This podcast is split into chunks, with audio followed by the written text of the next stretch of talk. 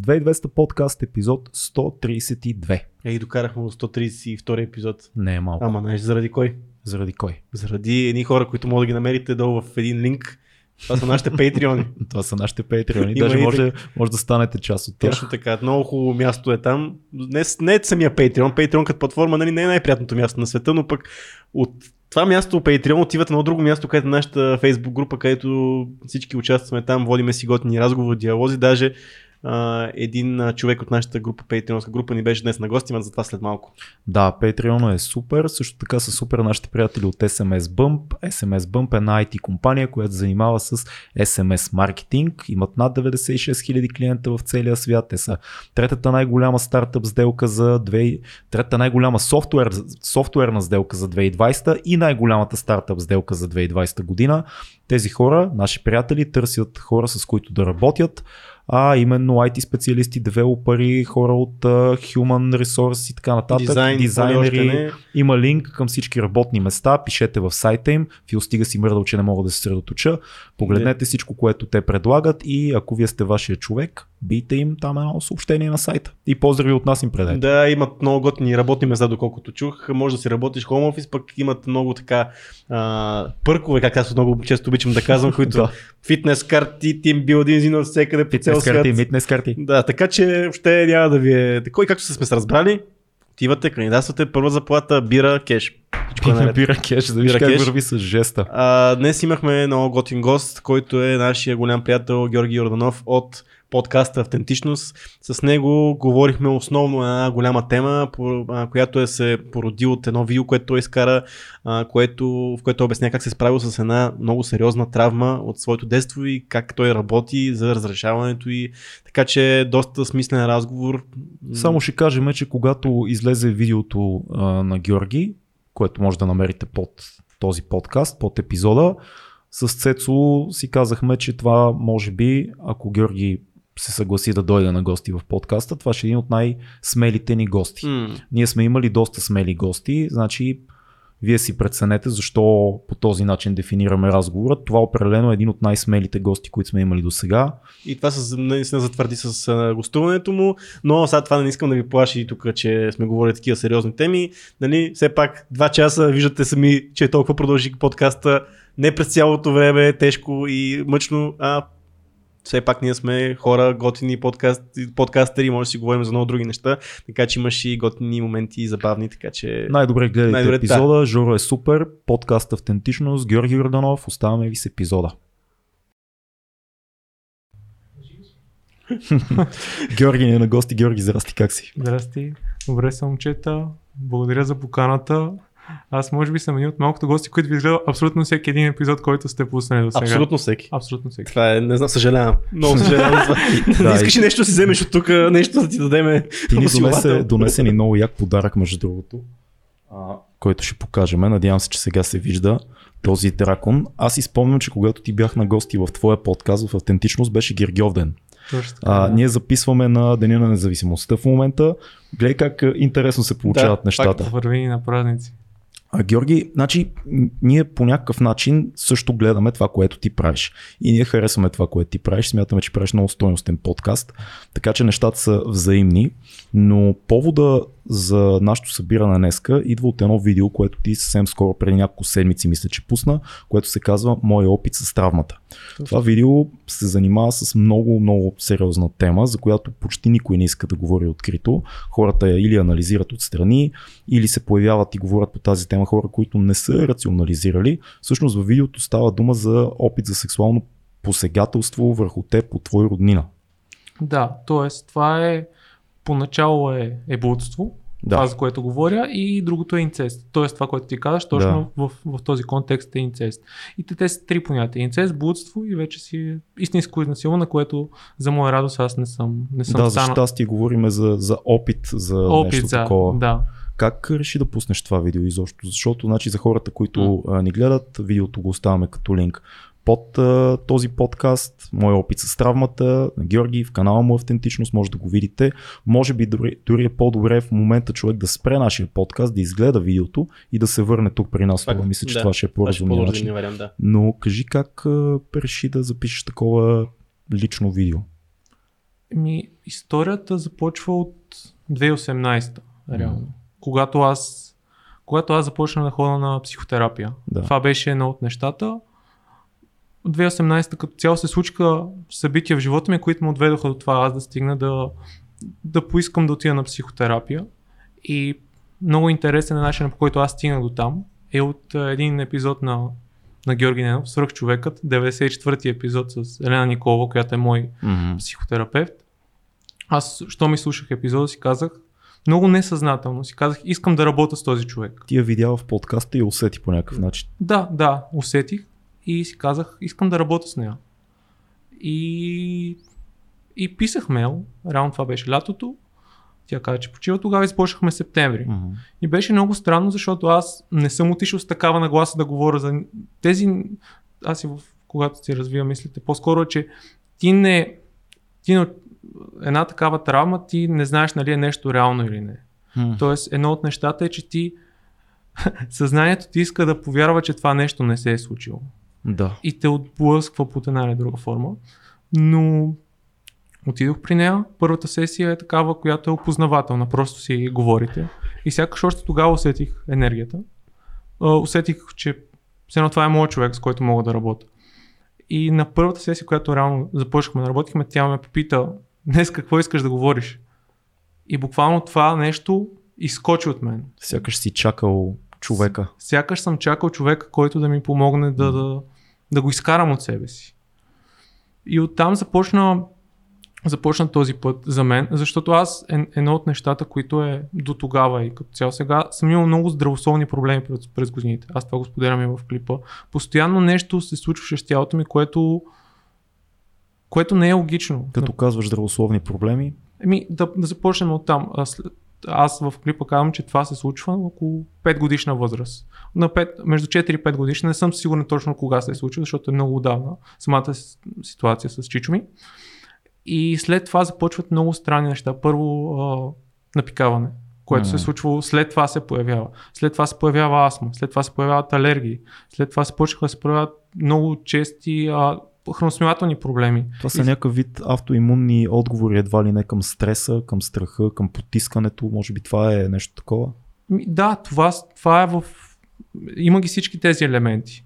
Например, точно когато съм чел литература, свързано, например, точно напикаването е нещо, което е абсолютно страх от насилника. М. Страх от човека, който е.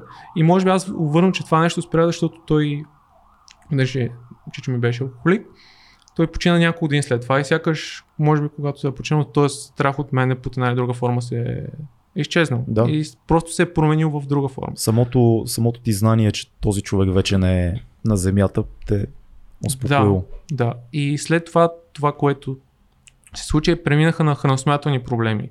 Извадиха ми жлъчката, О, и на мене. да, но на мен на 15 години. А, м- При мен доста по-късно. Да, и аз правих много тежки кризи. Около две години правих изключително болезни кризи. Ужасно болезнен. Аз бях на диазепам много време. Една Аз- година преди да ми извадат. Аз съм пил по 6 пазмалгона. Уф.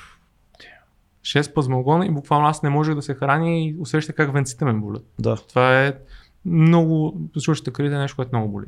да, факт. И след това започнаха едни проблеми с непоносимости към глутен, към всякакви храни, което наскоро разбрах, всъщност се нарича синдром на раздразеното черво. Мгм. Това е на база стрес. И то беше много, то е такова много непостоянно. Когато имаш повече стрес в живота си, то се появява и аз когато го наскоро намерих един диетолог, който ми разказа за това и как е увързано, като съм чел литература свързано с травмата, поначало много от хората, които са преживяли травма, това е, това е от следствията. Тоест, това, което и той ми каза, че обикновено те напада в твоя по-слаба област, област от тялото, където явно за мен е храносмилането. И да, Та така се нареждаха едно след друго, едно след друго някакви такива проблеми, които решавах едното и веднага изкача нещо друго. Веднага, да. да. И, и, и имах, през всичките години имах някакво такова усещане, че нещо не е наред с мен. Има нещо по-глобално от това, което се случва. Хм. И сякаш да се върна на това, че направих, направих се естествено, споделих това. И оттам вече започна да се върна на първоначалните въпрос, защо, на вашия въпрос, защо Мгм. решихте да го. Сякаш от тук започна един много труден процес на преработка на това, на работа да се изправиш с това. Но всъщност разбрах, че това е нещо, което е преодолимо. Тоест, аз до този момент, 15-16 години от живота ми, аз съм имал неведение какво се случва с мен. Аз съм нямал представа срещу какво се боря.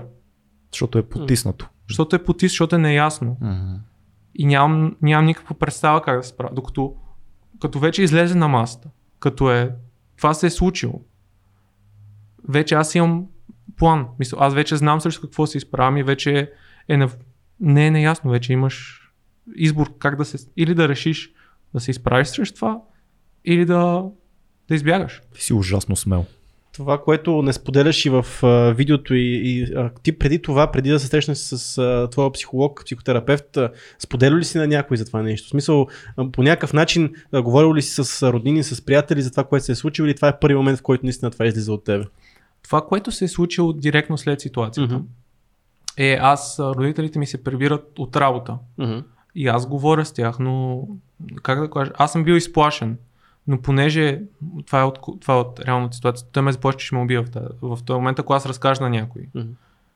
И аз съм премълчал, т.е. аз съм скрил от тях. Те са ме попитали какво се случва, защото те са видяли, че явно аз съм изплашен. Да. Но сякаш аз съм премълчал и съм и тотално съм игнорирал тази тема. Докато той след това, той, те, са, те са го потърсили. Мгм. Обаче той е избягал. Мисля, не, не си е бил вкъщи и след това не си е признал реално нищо. Да. И, А, ти, ти всъщност за първ път говориш с някой на тази тема, когато срещаш твоя психотерапевт, така ли?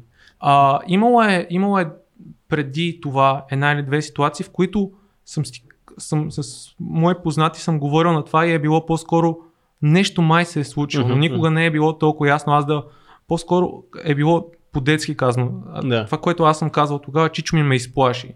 Аз, М. аз реално съм нямал вербално, защото това е един от другите проблеми. И това и до момента го усещам много често в ежедневието си.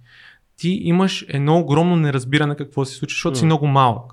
Това, което се случва мисловно, ти не знаеш какво се случва, не знаеш това защо се случва. Но ти телесно не знаеш, защото вече около тази възраст а, ти почваш, е, тези първичните полови белези почват лека по лека да се развиват. И в тялото се получават някакви стимули, които ти не, също не разбираш. И то се получава един сблъсък. Нещо, което е едно като удоволствие ти го задава тялото, че се случва и нещо, което ти реално супер много се страхуваш. И за това съм забелязал, че когато съм чувал и с други хора, които са претърпяли нещо подобно, ти имаш един много такъв сериозен вътрешен конфликт за това реално ти какво чувстваш и дали то е правилно. Мгм. Ясно. Много е интересно за мен, след като пусна това видео, първото място, между другото, може би едно от първите места, ти ще кажеш, на което сподели твоето видео, мой опит с травмата, беше в нашата Patreon група. А, ти си част от нашето общество, Общество. творящи и яки хора, които подкрепят този подкаст. И за хората, които не знаят, групата ни е затворена. Тоест, тя е само за хората, които са част от нашата общност. И търсеше фидбек за това, според вас това видео окей ли е да го пусна. Мгм. Което ни впечатли много с Цецо, защото първо решихме, че е изумително смело това, което правиш, че е много добре поднесено, има много смисъл, защото това не е просто някакъв вик за помощ в нищото, Мгм. или както много често се случва, а, ж, а, глад за внимание. Много хора разказват, виждал си и в медиите, появяват се хора, които казват, случи ми се това или онова, с желанието някой да ги забележи.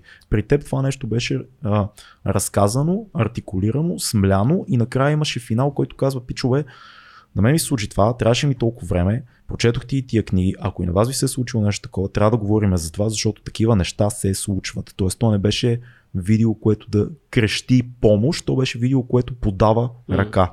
Та, мисълта ми беше, ти го пусна в Patreon групата, мисля, че доста хора там ти писаха, да, Жоро, видеото е смело, смислено и ще помогне на много хора, пусни го.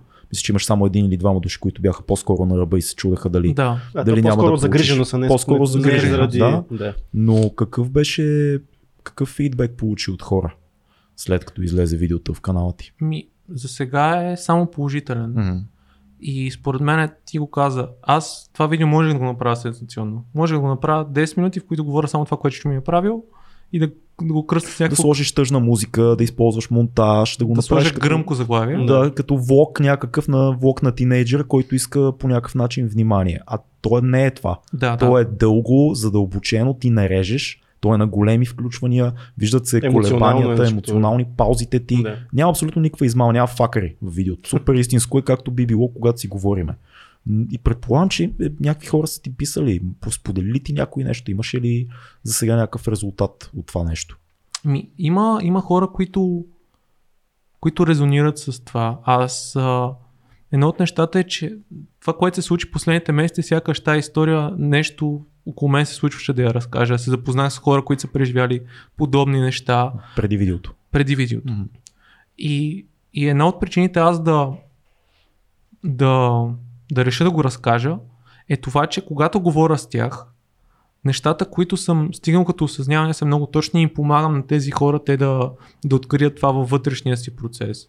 Това, което казах за здравето, чисто, че тялото ти почва да, да прави едни така неща. В смисъл, да се, се разрушава под една или друга форма. Мисловните процеси, които ти развиваш, самочувствието, което е доста ниско.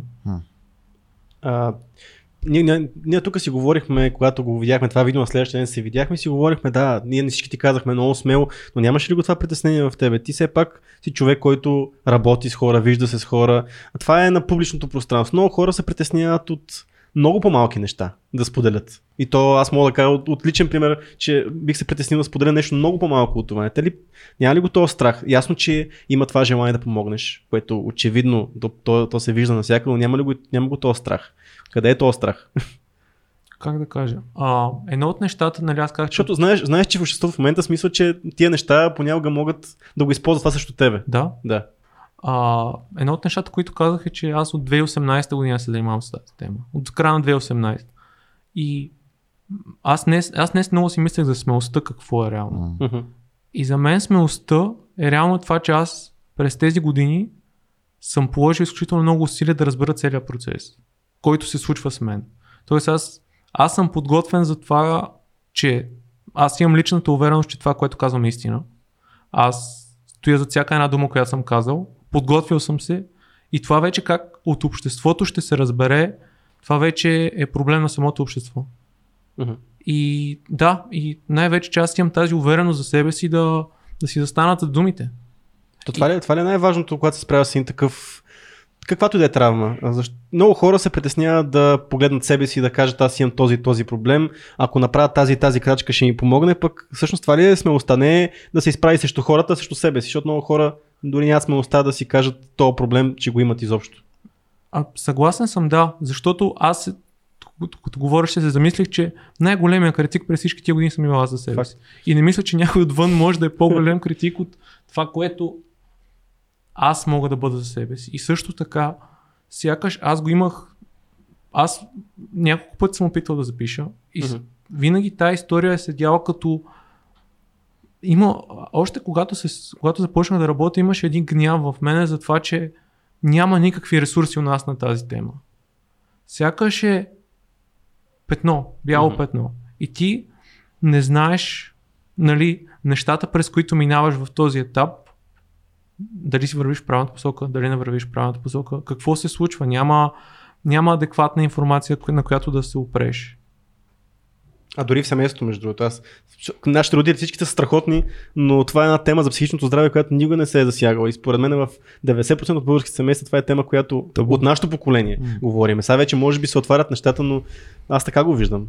Имаше ли а, твои колеги, кои след видеото, които ти казаха нещо, имаше ли реакция някаква от извън семейството? Защото предполагам ти споделяш в видеото, че си говорил за това с приятели. Да. Твои приятели знаят за тази история и ти по някакъв начин това, ти е, това е една от стъпките, които те е докарала до самото видео. Но хора, които са ти колеги, не са толкова близки, имаш ли някакъв фидбек? Имаше хора, които точно казаха това за смелостта, М. че това наистина е много, много смела постъпка. И да, като цяло бех, беше в, в, тази, в този тон. До сега не съм срещнал негативен коментар. Знаеш, тон. струва ми се много тънък този момент, защото вероятно човек, гледайки видеото и ако не е твой приятел или член на семейството ти, би се изкушил да се държи с тебе по-различно, знаейки това нещо. М. И би се изкушил да те третира като едва ли не сега, като разбрах тази история, през която ти си минал. Чуплив. Да, сега, си, сега вече си крехък и, и а то е точно обратното. М. Тоест, то е.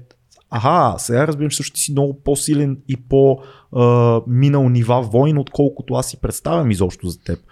И предполагам, че не знам, замислих се, ако аз чуя такова нещо за някой, който не познавам, може би бих се изкушил да си кажа, о, нали, Горкия Георги, а то не е Горкия Георги, то е ш, много си хард Георги. В смисъл, това е много, много сериозно постижение и това е много, много голям ментален път, който ти си извървял.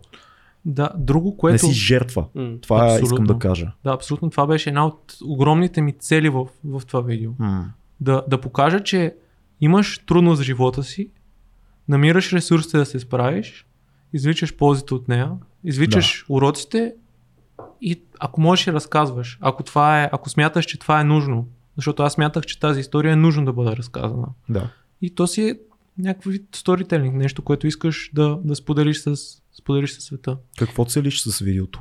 Имаш ли цел? Примерно хора, които имат подобен, подобна история в живота си или са жертва в този момент на някакъв тип сексуално насилие или познават някой, т.е. каква е целта според теб или, или дори никой да не реагира, но просто гледайки го да си каже, а окей, не съм само аз нещо такова.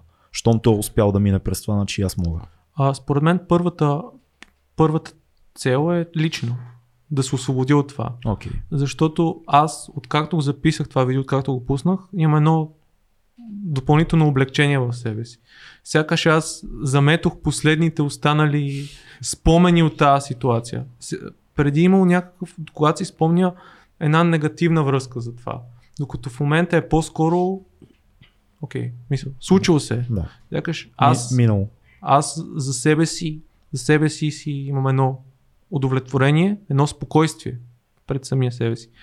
След това, ма, бих казал, че на мен, аз и в клипа го казвам, Гогинс много ми повлия.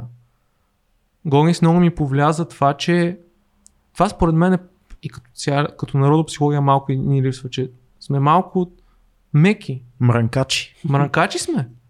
И, и като се замисляме ние като нация, колко травми сме имали, такива генерални травми. И не се изправяме срещу тях. Потискаме за под килима, замитаме. Потискаме и то, това води, че ти колкото повече потискаш на такова нещо, то, толкова повече се обръща. Защото е нещо, което си мислех точно за такъв тип. Специално за сексуалното насилие. Аз си го изобразявам като все едно, това е рака на менталните болести. М. Това постоянно пуска разсейки всичко в живота ти. Ние, ти, ти каза, спомена думата жертва, което ти вече не си, но ти до тази 2018 година, която сподели, ти до някаква степен си бил. Нали? Ти споделяш много неща в видеото, които ние няма да разказваме хората, да се надяваме, че вече са го видяли. А, но разбира се, този спусък, който е имало там, този подкаст на Жорката Ненов, който си видял, но предполагам, че процесът е бил тръгнал преди това. А, Да. кога тръгна самия процес на осъзнаване на това, което се случва? Защото каквото и си говориме, това е история, която за съжаление се случва на много хора. Не на много хора, но дали, да се надяваме, че са по-малко. Но много малко стигат до това дълбаене, до този спусък, който да тръгнеш пак още по да се вкарваш навътре в тази тема и да се опитваш да се излекуваш по някакъв начин. Може така да използвам Да, думата. бих казал, че това се случи в началото на 2018 година. Мгм. От тогава започна. Първо започна с едни типично тинейджърски, младежки неща, са свързани с момичета, с такива неща. Оттам се отвори това. Да. Сякаш от някакви си лични истории, които преминаха в това, че постоянно ми се случваха някакви негативни неща в Мгм. живота. Случи се една катастрофа, случиха се други здравословни проблеми, които постоянно ме се едно ми показваха, че нещо не е наред, че аз трябва да направя някаква промяна. Тогава един друг елемент, който задълбочи тези неща, тогава работех за по-корпоративна среда. И сякаш тогава имаш един много сериозен разрив с моите ценности. Сякаш аз там се чувствах като едно обикновено рече в Excel. И това, това задълбочи всички тия мисли, всичко това негативно, което се, се случва в живота ми и, се, и така почнаха се появят и тези самоубийствени мисли, за които пак съм говорил в, в подкаста. И да, и сякаш беше малко първата, първата стъпка, която предприех е да започна да, един курс по приложена психотерапия, а, психология при Христо Гешанов, който, който почина по-рано тази година. И той им така постави основите на това да като цяло да мисля за себе си, да, защото аз до тогава имам, аз имам по-технически бекграунд, инженерна професия си работа Да. и сякаш никога не съм мислил и разсъждавал задълбочено върху, върху психология, върху това как функционирам, какво се случва с мен. И сякаш тези неща, които ми предложи живота, ме накараха да погледна по една различна перспектива и да, да си кажа, че това, което правя, сякаш не е достатъчно за живота ми. Аз имам нужда от някакъв друг смисъл и да, да развия други умения в себе си. Това е много, много интересно, защото някакси инженерната работа е нали, начина на работа и строителство на неща, които са вън от теб, но вероятно същите принципи, които ти имаш като професионалист, може би прилагаш по някакъв начин и в изследването на себе си, и в принципите на психологията. Има ли някакъв такъв паралел? Ами, със сигурност има инструменти, които можеш да ползваш. Инструменти, които са това да си логичен. М, Това, това според мен много ми помогна в моята лична битка, е, че аз а, мога, има моменти, в които е нужно да потиснеш страха, който имаш за себе си, да си по-рационален. да си по-рационален и да кажеш, ако направя това, ще се случи това. И след време аз ще съм по-добре. Тоест, нали, не този instant gratification, за който се говори, а да, да, да, да. нещо такова. да свършиш работата. Мен това ми, е- аз пак, Да. да. пак си е, върта около това, може би, защото е някакъв мой проблем. Как може да говорим за логика и за рационалност, когато става въпрос за себе си? Защото на мен това ми е, аз ти споделям сега, това ми е най-трудното. Да бъда, да бъда логичен и да бъда рационален, когато става въпрос за това как аз реагирам, как аз се чувствам и как, какво, как аз нали, е, интерактвам с средата, която е около мен. Как имат рационализъм, рационализъм, когато гледаш навътре в себе си.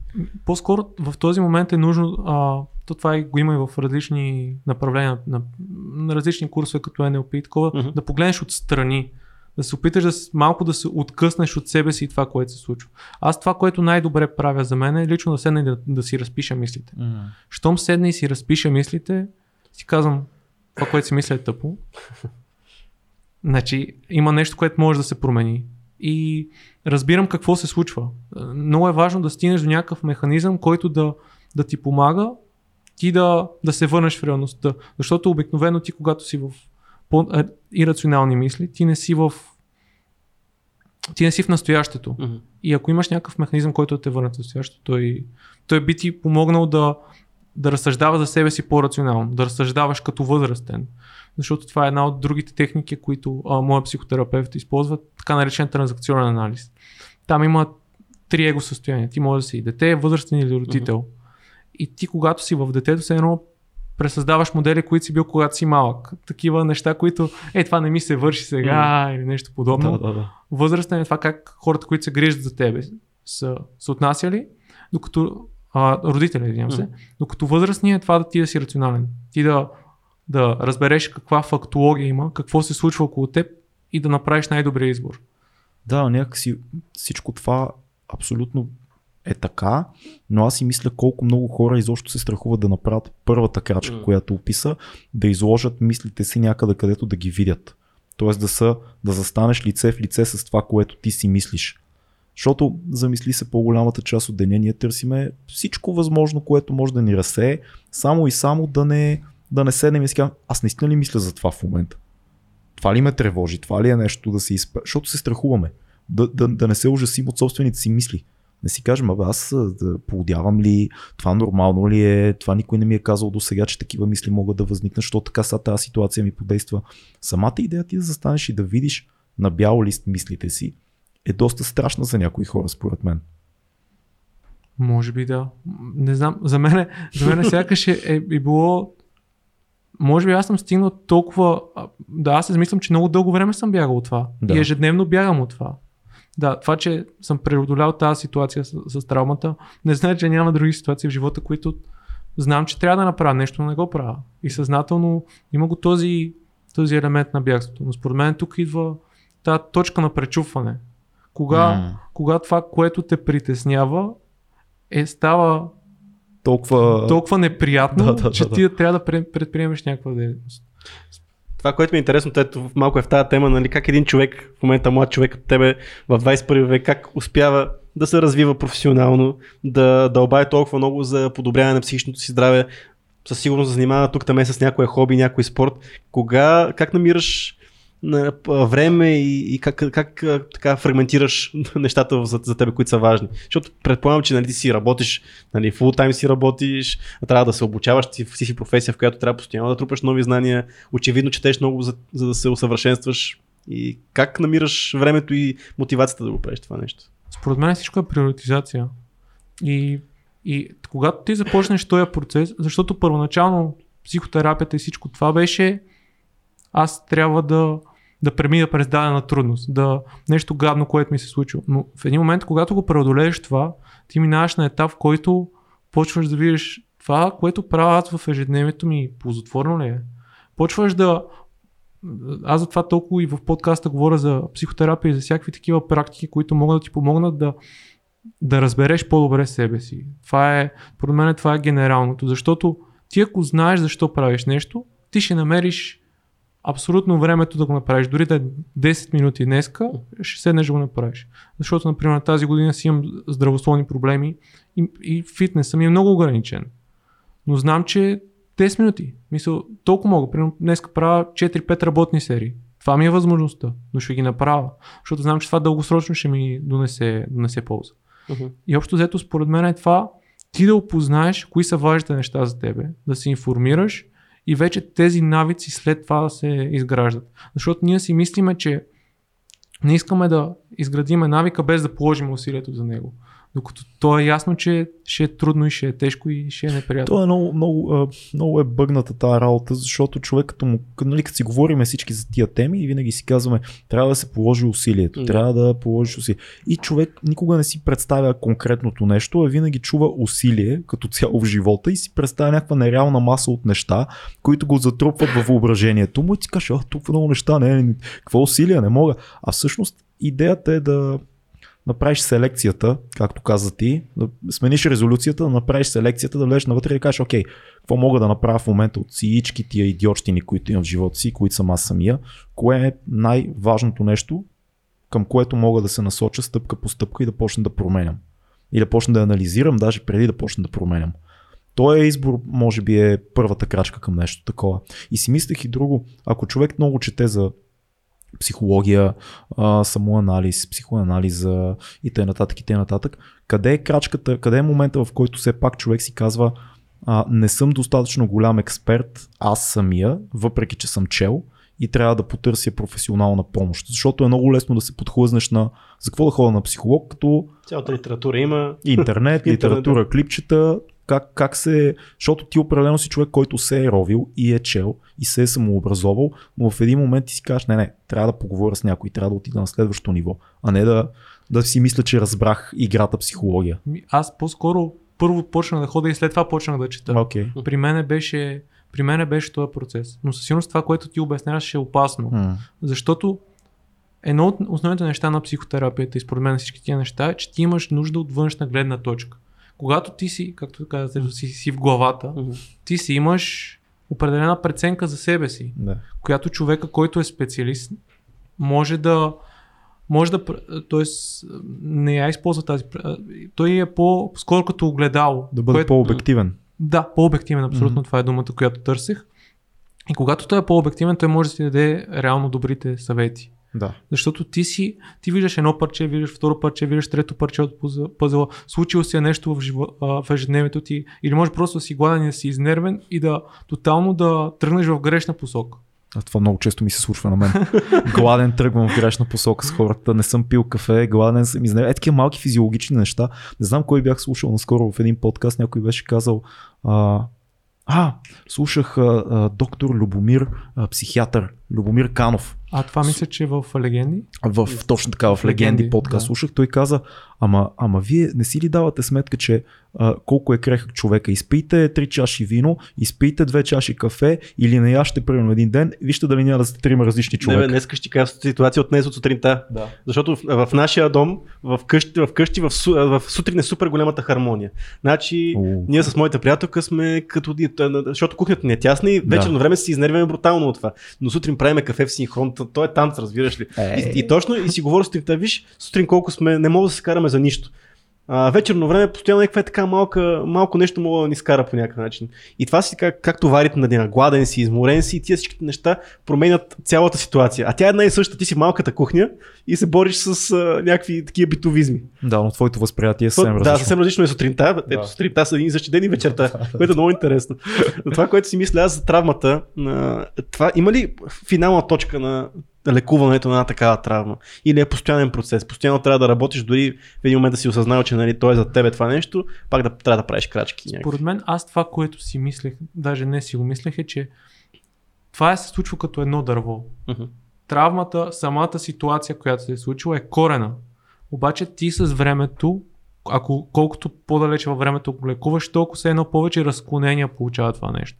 И толкова повече различни модели в поведението си се натрупват, Мгм. които може да са от всякакво естество. Тоест, може да отношението ти с хората, отношението ти към теб самия, в различни сфери на живота ти развиваш такива нездравословни модели на поведение, които, които аз, например, аз травмата, ние започнахме да работиме 2018 около 6 месеца, около 5-6 месеца сме работили интензивно върху това. И след това до момента ходя на психотерапия вече заради, заради различни неща, но дълго време е това ти да ти да почнеш да осъзнаваш, че когато се освободил от това, има други модели в поведение, които те спират, Мгм. които са на база това, което ти се е случило. И ти така виждаш света. Много е, много е интересен момент, в който ти почваш да трупаш осъзнавания, които ти помагат да виждаш хората около теб и всичко по по-различен начин. Много е интересно това. Знаеш ли, едно от нещата, които ми направи много силно впечатление, аз даже мисля, че ти бях казал Цецо за това, в видеото ти, а, ти подхождаш, определено подхождаш с доза емпатия към а, Чичо ти, който е причината за цялата ситуация с човека, който се е опитал да се възползва от теб като дете. Ти задаваш въпросите какво него го е накарало да стигне до това и какво в последствие се случва с него. А, аз те слушах тогава първия път, като гледах видеото и си мислех, това е много, много интересно, защото обикновено винаги ние си представяме насилника, насилника по принципа, насилника на, на деца още повече, като едно чудовище, което винаги е било това чудовище. Все едно от момента на създаването си до ситуацията това винаги е било едно чудовище. Мгм. И никога, почти никой не задава въпросите как един човек стига до момента, в който се опитва да посегне на дете. И това е много, много сериозен въпрос, зададен от жертва на такова посегателство. Как започна да. Как си обясняваш това нещо? Как се стига до това? Какъв е, какво е заключението от изследването на миналото на Чичо ти, от това, което ти разказваш в видеото, нещо му се е случило в казармата и в последствие става тази промяна. Как се стига до това? Това, а, чисто за него, не, не искам много да говоря за събитията, които са- да, но става дума, че аз, нали, има тези стъпки, които са, когато ти се случи нещо, гняв, а, приемане, Да, забра, петте забравих, стъпки. петте Да, те- стъпки, но ги забравих в момента, да. Винаги ги забравяме тия стъпки, така че. Аз преминавах през тия стъпки. Мгм. Мисля, то е процес. Да. И ти ако не преминеш през това, ако не, ако не намериш някакъв механизъм ти да му простиш на този човек, Да. това постоянно ще е в тебе. Ма как прощаваш такова нещо, М. Георги? Защото аз не знам, Това беше не знам какво се изисква за да простиш. Това буквално, ако има някаква иерархия на престъпленията в обществото, в което Това е живеем, много, това е, да. посегателството на дете, сексуално посегателство на дете е, мисля, че с лекота на първо място от всичко, да човек може да Да. извърши. Реално. Добре. Може би, може би да посегнеш на собственост си дете една, една стъпка нагоре, но да не правим така сатанинска класация в момента. е. Мисълта ми е, че как, как намираш сили да, освен ако не се разтърсиш в миналото на този човек, как намираш сили да го приемеш изобщо като човек. Защото то за тебе е някакъв, някакъв звяр от тъмнината. Да, това, което ми изкочи, докато те слушах, мога ли да променя нещо? Мога ли да направя тази ситуация да не се случи? Не мога. Знаеш кое е шантавото? Има едно изследване, което бях чел, че повечето хора, които стават насилници на деца, самите те са били жертви в а, детството си. Попадал ли си на такива? Това със сигурност е така. Да, Това е, това е и друго нещо, което си мислех, е тази верига. да. Ти на, през поколенията можеш да предадеш тази верига. И аз точно това говоря за този избор. Или това нещо да продължи, или това нещо да спре. Да скъсаш бръмката. Да ти да си скъсна. тази бръмка, която се скъса и няма да продължи. Да. Това и аз си мислех точно, защото то, ние взимаме този големия пример с тази травма, с това посегателство, но то всъщност може да са малки неща. Имам нещо, което да ми се случи на мен, аз да го, да го предам на следващия, на следващия. То може да стане за въпрос за битовизми пак, ако ги упростиме. Ако някой ме зачат да, да се къна улицата следващия човек. Да. И то малко така става по същия начин, че ние няма да се оправим докато наистина не скъсаме а, тая верига, ама тук в твоя случай е малко по-сложно да, да скъсаш тая, Тая бримка точно. Много, много е интересно това, как, как разсъждават хората, които стигат до тази крайност за мен, защото ти също нещо много интересно, много интересно наблюдение, което каза във видеото си. Вероятно това, което е било в ума на, на твоя роднина е, че той те обвинява от теб, че едва ли не се случва цялата ситуация. Вероятно в неговия ум се е развивал някакъв съвсем имагинерен сценарий, в който ти си виновен за всичко. Да, аз, това, което аз знам, че той беше насилник, защото и аз това го споделям в клипа, mm-hmm.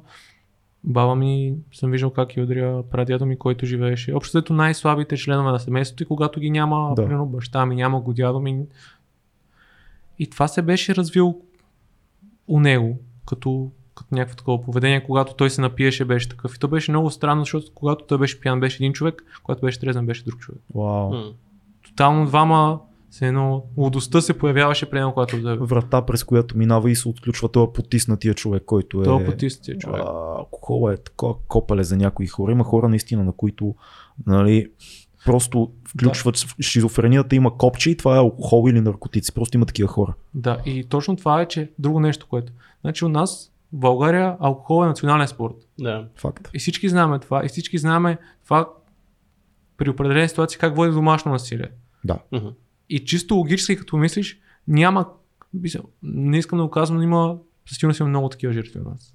Да, и... определено. Въпросът е кое е тук, нали, тънкия момент, който някой, който би ни слушал, би си казал кокошката или яйцето, защото всички познаваме да. хора, които като пият и стават най-милите хора на света. Да, аз по-скоро друго имах предвид, че в смисъл причинно след... Не всеки, който пие, прави такива да, неща, но по-скоро това, че е много по-често, увеличава вероятността на, на база цялата държава да по-често да се случва. О, да, да, Има да. още един тригер, така който... закономерност, така е факт. И домашното насилие е супер голям проблем в България. Това всички го знаем, че това пак е една от класациите, които ние в Европа тук просто убиваме с Защото домашно и домашното насилие. насилие е травма реално. Поначало това е събитие, което ти, ти си жертва. В смисъл, ако си примерно си дете или жена, да. това е нещо, което се случва на тебе и ти нямаш механизма как да отреагираш. Ти си по-слабия. Аз си мисля много ужасяващо нещо в момента, че всъщност много хора, които са били жертва на някакъв тип сексуално насилие като деца, ако не извършат пътя към осъзнаването и приемането на това нещо и рационализирането, то тежък, тежък път, който ти си извървял, не би било изключено, ти ще кажеш, ти си много по-навътре в тази тема, самите те след време да имат такива Абсолютно. проблеми. Абсолютно. Има ли истина в това? Което Абсолютно. Друго нещо, което се е появяло в мене е точно, имало е те са много несъзнателни порви на гняв, да. които изпитваш, да. които са много странни.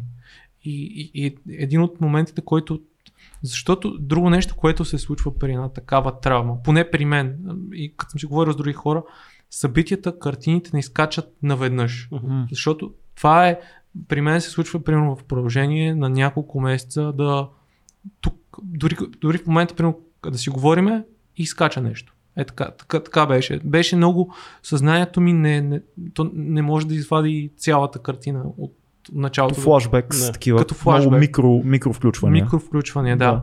И на база тези мека включване, едно от нещата, които се случи, беше много странно. Аз, аз си бях взел котка, беше малка и, и сякаш тя, тя беше в мен, котката. Да. И беше супер невинна.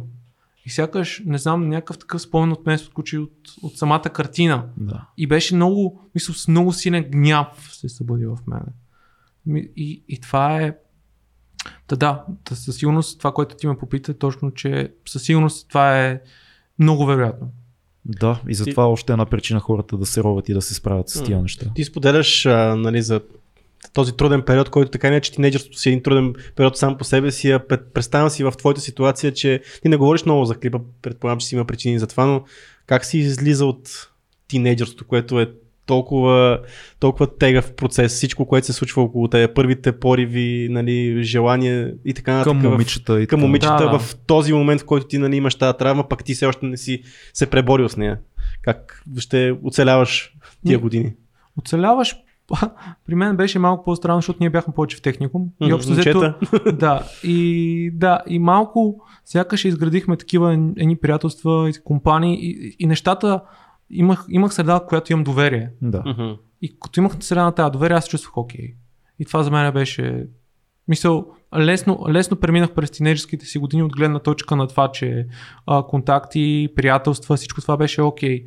По-скоро проблема беше здравословен. Тогава mm. мисловният процес почти не се случваше. тялото ми даваше всички тия сигнали през здравето ми. Какво открива в тия твоите опити с диети и с хранене сега, когато имаш ли още проблеми с глутен Еми- на този етап и изобщо какви са нещата, които как се храниш в момента, кое работи за теб и кое не. Много е субективно всичко, защото е лично, всяко тяло си е индивидуално, но те питам, защото може би пък някой ще се оцели в сходни, сходни проблеми с храната. Ами да, това което се. Това, което е при мен, а, в момента аз предприех една стъпка да отида пред диетолог. Която, понеже, понеже се натрупаха няколко. Аз подозирам, Георги, че ти не си българин, защото начинът ти, начинът ти на мислене е толкова западен в добрия смисъл на думата. Имам психологически казус, отивам на психолог. Имам проблем с храната, отивам при диетолог. Тук на нашите частоти, на нашите земи това не се случва, разбираш? И тук имам проблем с храната. Не, какво се правиш, бе? Какво се... Аз вземи един дилнер, какво се правиш? Хората така си говорят. Това е много западно и много готино мислене и много даваш надежда за цяло едно поколение, следващо, вие сте следващото поколение след нас, което е, това така трябва да бъде според мен. Но да, извинявай. Да, мисля, че това, това много ми повлия, когато почнах да работя с Никола. С Никола Томов.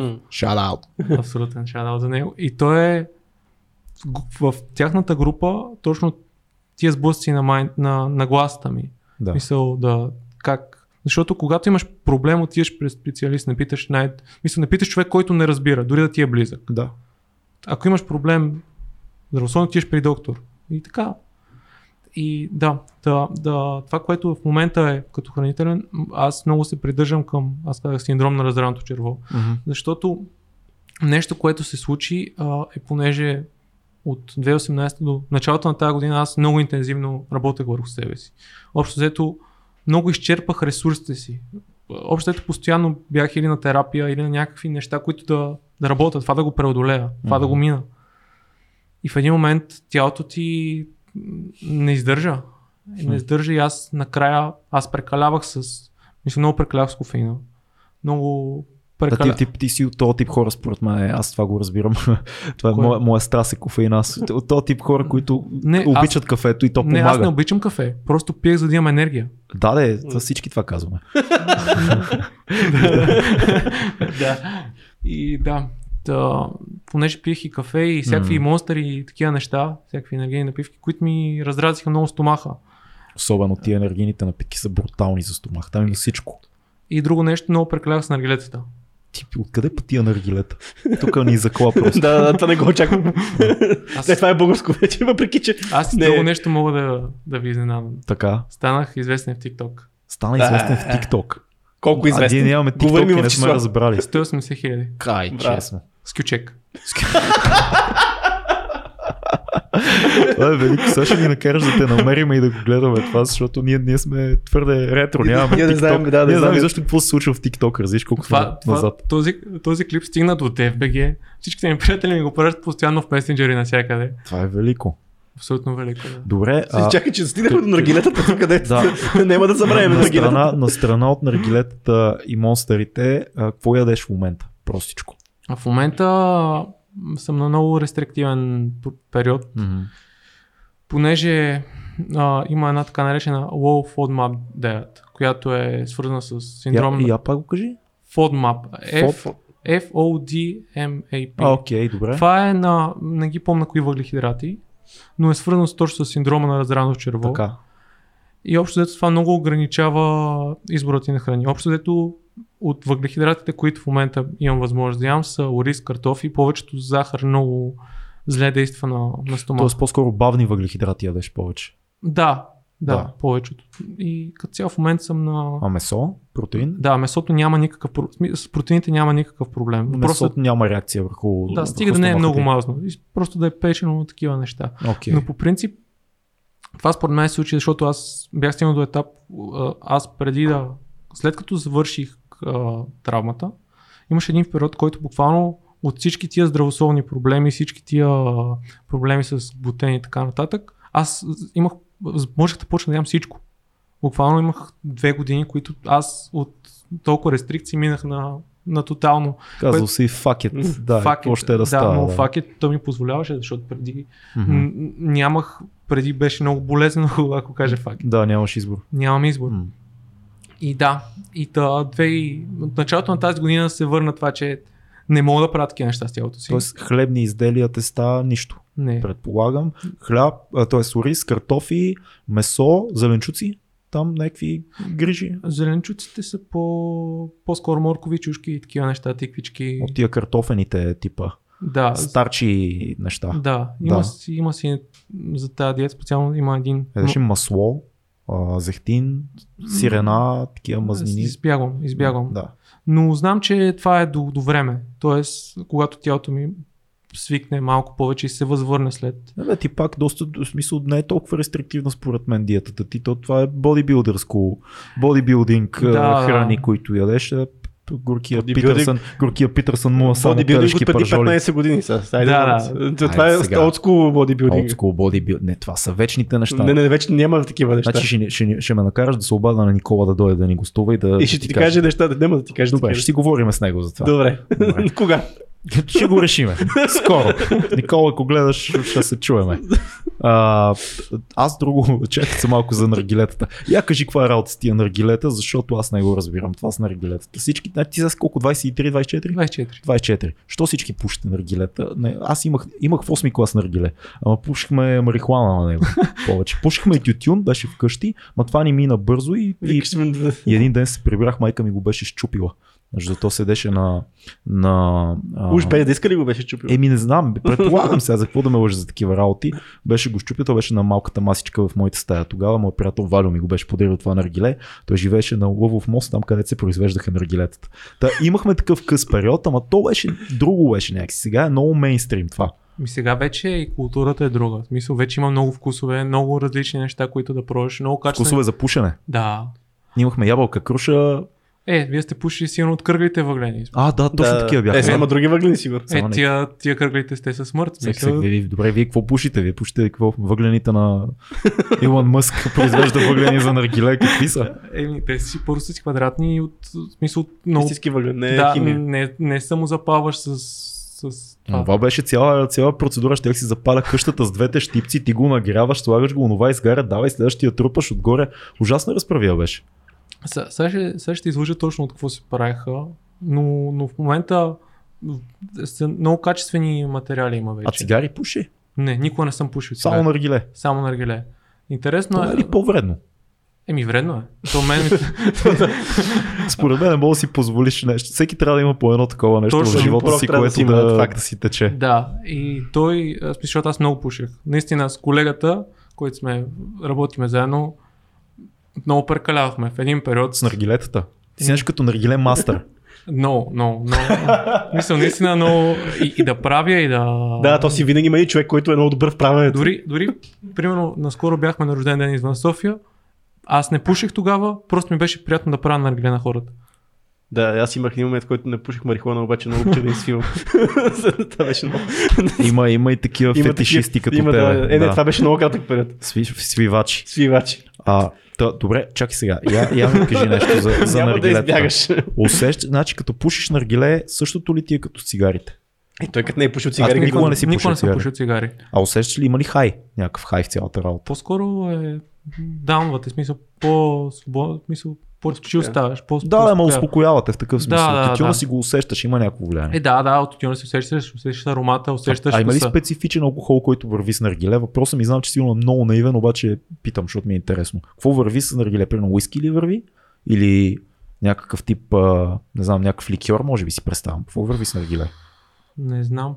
По-скоро в дискотеките се пие уиски и водка. Аз, аз не ходя, аз не ходя, по работа само в дискотеки, вече тия неща не ги Не, знам. не, не си ли ходил, не ходиш някъде участие, има такъв в шиша бар, дето там ста... Не, не, не, не. ти трябва дим машина. Не, не, аз, не трябва аз дим машина. Не. в клуб микстейп, не съм в шиша бар. Не, между Не, не, другото- има някъде да знам. Между другото си ходил където има наргилета. Това, Къде? е, а, това където бяхте с явката в студентски град. О, да, да, да, имаше една дискотека там, която правиха редовно концерти. Там имаше, имаше ли наргилета? Имаше наргилета. Ние с явката бяхме Ама там на едно сепаре, предозирахме, ние предозирахме с енергийни напитки с явката, тогава изпихме 6 шарка. И излязохме и двамата ни трепереха ръцете, така държахме микрофоните. Защото трябваше на рагилета. Да се успокоите така, да върнете обратно в играта. Не, не, не. Та имало, е, та имало периоди, които примерно 4-5 нарги си правим една след друга. Някой път да ни заведеш с цецо на Да, наргиле. да. Аз ще ви направя. Ама ще го снимаме. Добре. На наргиле с Жоро от подкаста Идентичност. Ето, и ще го пуснем в TikTok. не знам дали ще можем подкаст да пуснем в Още по-шокиращо е да я зада в плаза. По, не, в плаза аз май не съм ходил никой. Ходи ли си плаза? Имам болезнени спомени. Веднъж, без, мисъл, веднъж ме завлекоха, бях на ергенско парти, нямаше как да откажа. То сигурно за ергенско партия е супер. В смисъл, звучи много яко като за ергенско парти. това. Имахме вип туалетна и аз не знаех защо ни трябва вип туалетна.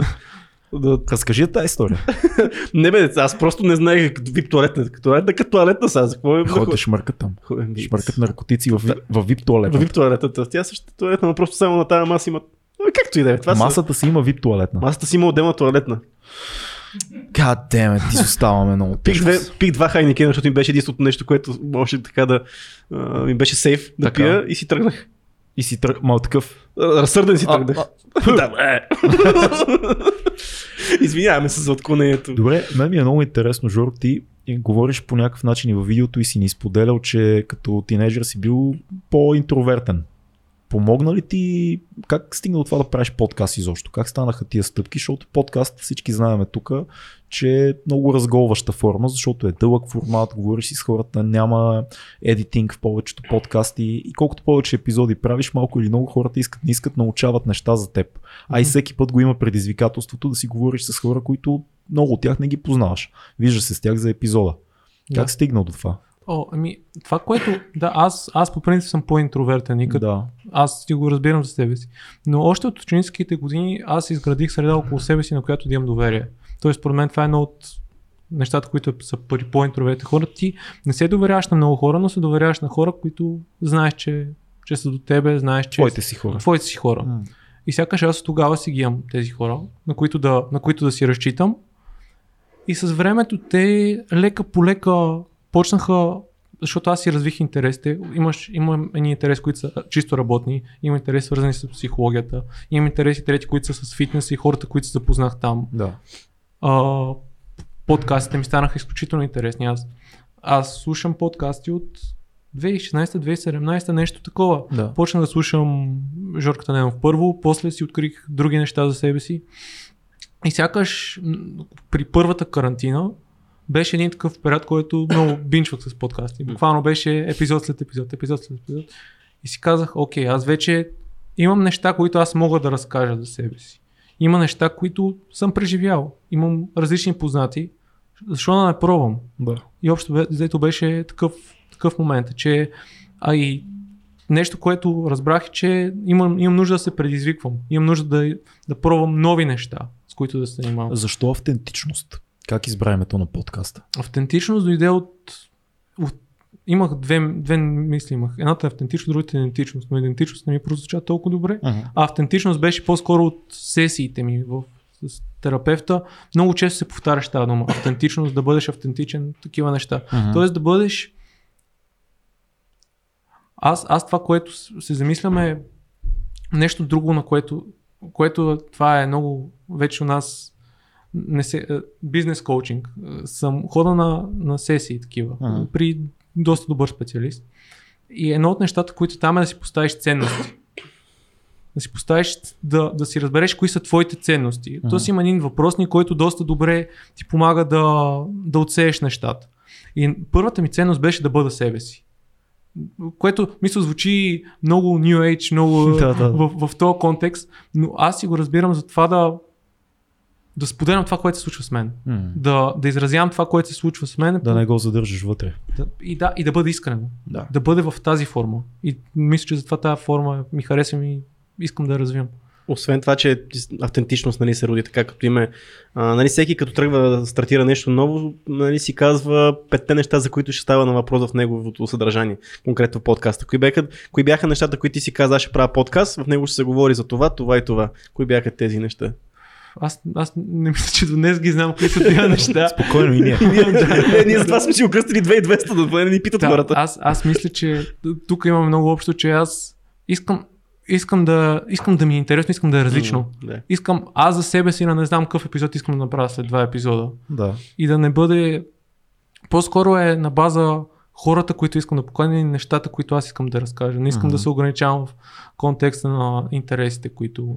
Важното е автентично, всичко друго Да. е, е позволено. Да, което, е, което е накара Пак да ти дава свобода това нещо. Пак ти Да, дава да, свобода. много голяма, Да. много голяма. Което те накара да започнеш с тези а, по-къси видеа, в които си сам. Това отскоро мисля, че го правиш. Да. И, а, и видеото за травмата не е първото от, от тези Да. видеа, което те накара да започнеш с тях. Те са по-специфични, те са подкаст, но имат и воки елемент, нямат пак никакво факъри, нямат монтажи, музики и така нататък, но си ти и камерата. Има нещо, което аз искам да работя за себе си, е на така наречени delivery, т.е. как аз поднасям информацията. Да. И, съ- и забелязвам, защото аз от, от миналото ни почнах хора на пеене.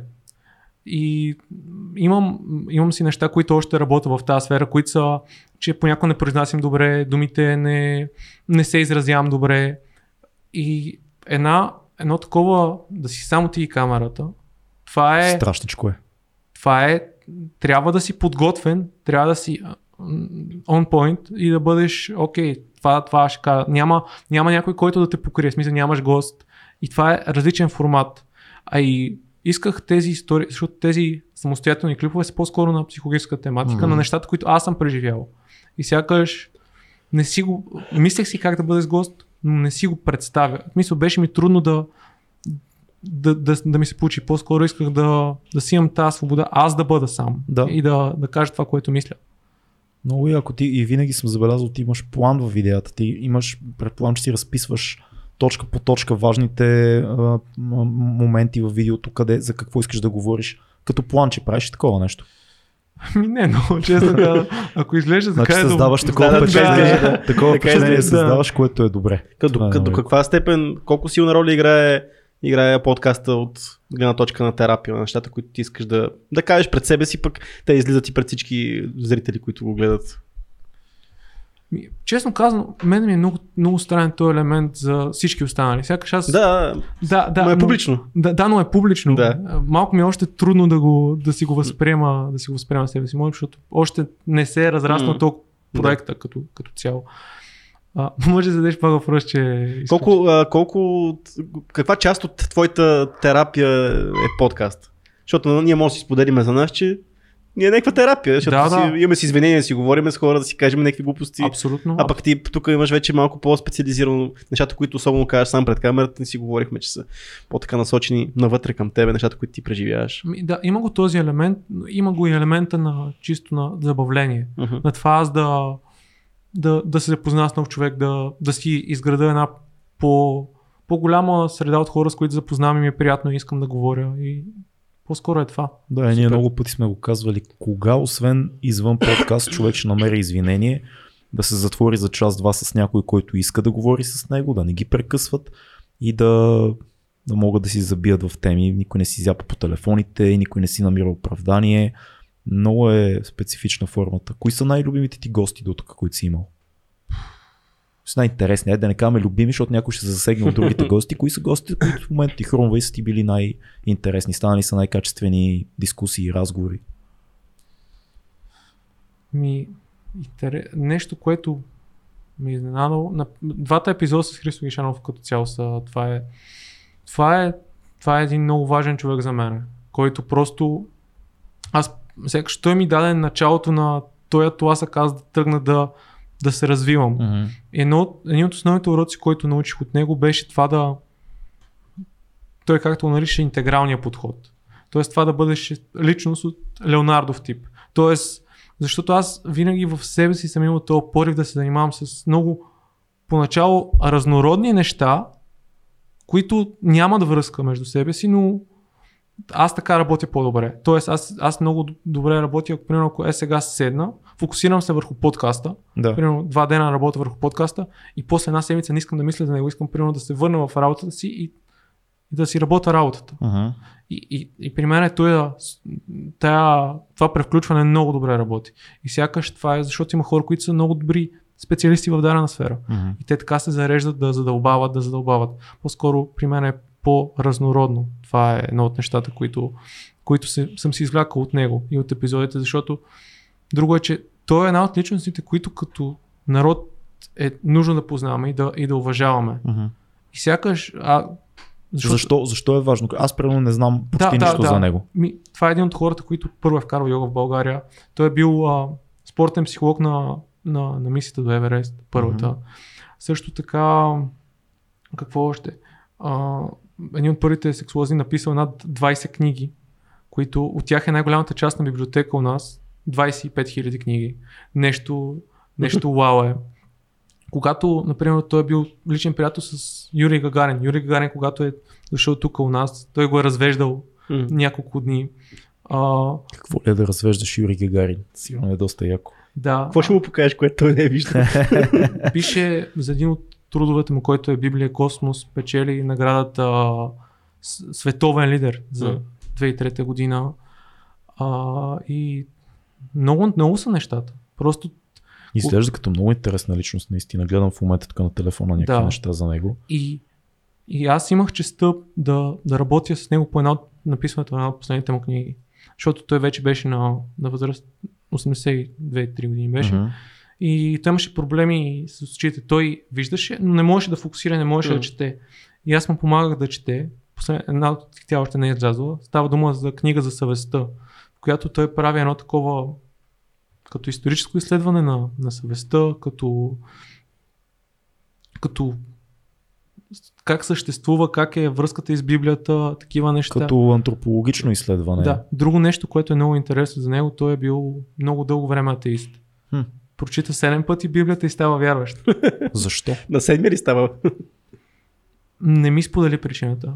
Каза, че е била нещо по-лично за него. Сякаш е достигнал някакъв си негов извод. Това е, винаги съм се чудил и аз. Но сякаш е нещо много специфично. Много е странно, много а, големи умове в края на живота си съм забелязал, изведнъж стават религиозни. И е Ама много... защото търсиш ли смисъл на това всичко, което се е случило за тебе и затова нали, в един момент, ако не можеш по никакъв на друг начин да си обясниш твоя път и до къде те води, най-логичното е да се обърнеш към нещо, което може би ти ще го обясни. Да. Или по-скоро ще е някаква надежда и някакъв, някакъв смисъл. Да, да, ама ти ако през целия си живот си рационализирал това нещо и си а, бил атеист, едва ли изведнъж ще се промени разбирането Защо ти? не се промени? Ми не знам. Точно това е големия въпрос, как се променя, ако през целия си живот ти си бил рационален ум, който а, приема а, атеистичното обяснение на света и така нататък, научен, как, какво се, нещо лично ли се случва в живота ти или просто намираш по-широк смисъл Свършва на идеята? времето. Свър... Ага, и се застраховаш. А, доста цинично обяснение. Ми, съжалявам, съжалявам. Ти какво мислиш, Жоро? Ми, аз мисля, че някои неща, които са му случили в личен план, mm-hmm. може би са го отвели до там. Да. Но и също така, че той много дълго изследвал Библията. И той се едно се опитвал да докаже, че нещо но за себе си той е достигнал в един етап, че е съгласен с всичко, което е вътре. След толкова години изследвания. Но не буквално, а по-скоро като метафора, като алегория. Да. Според мен, точно едно от основните неща, които аз разбрах по не, не трябва да се възприема като буквално нещо. Да. Трябва, се, трябва да, да имаш различен подход, различен маниер, различен нагласа за ума, за да се опиташ, защото оттам можеш да извлечеш много морален компас за да, себе си. Да. Морален компас. Ето това, ето това е нещо, което повечето хора осъзнават според мен в края на живота си. И, и стават вярващи, че всъщност нали, големия спор с Харис Питърсън има истина, ама има истина, която не е истинска.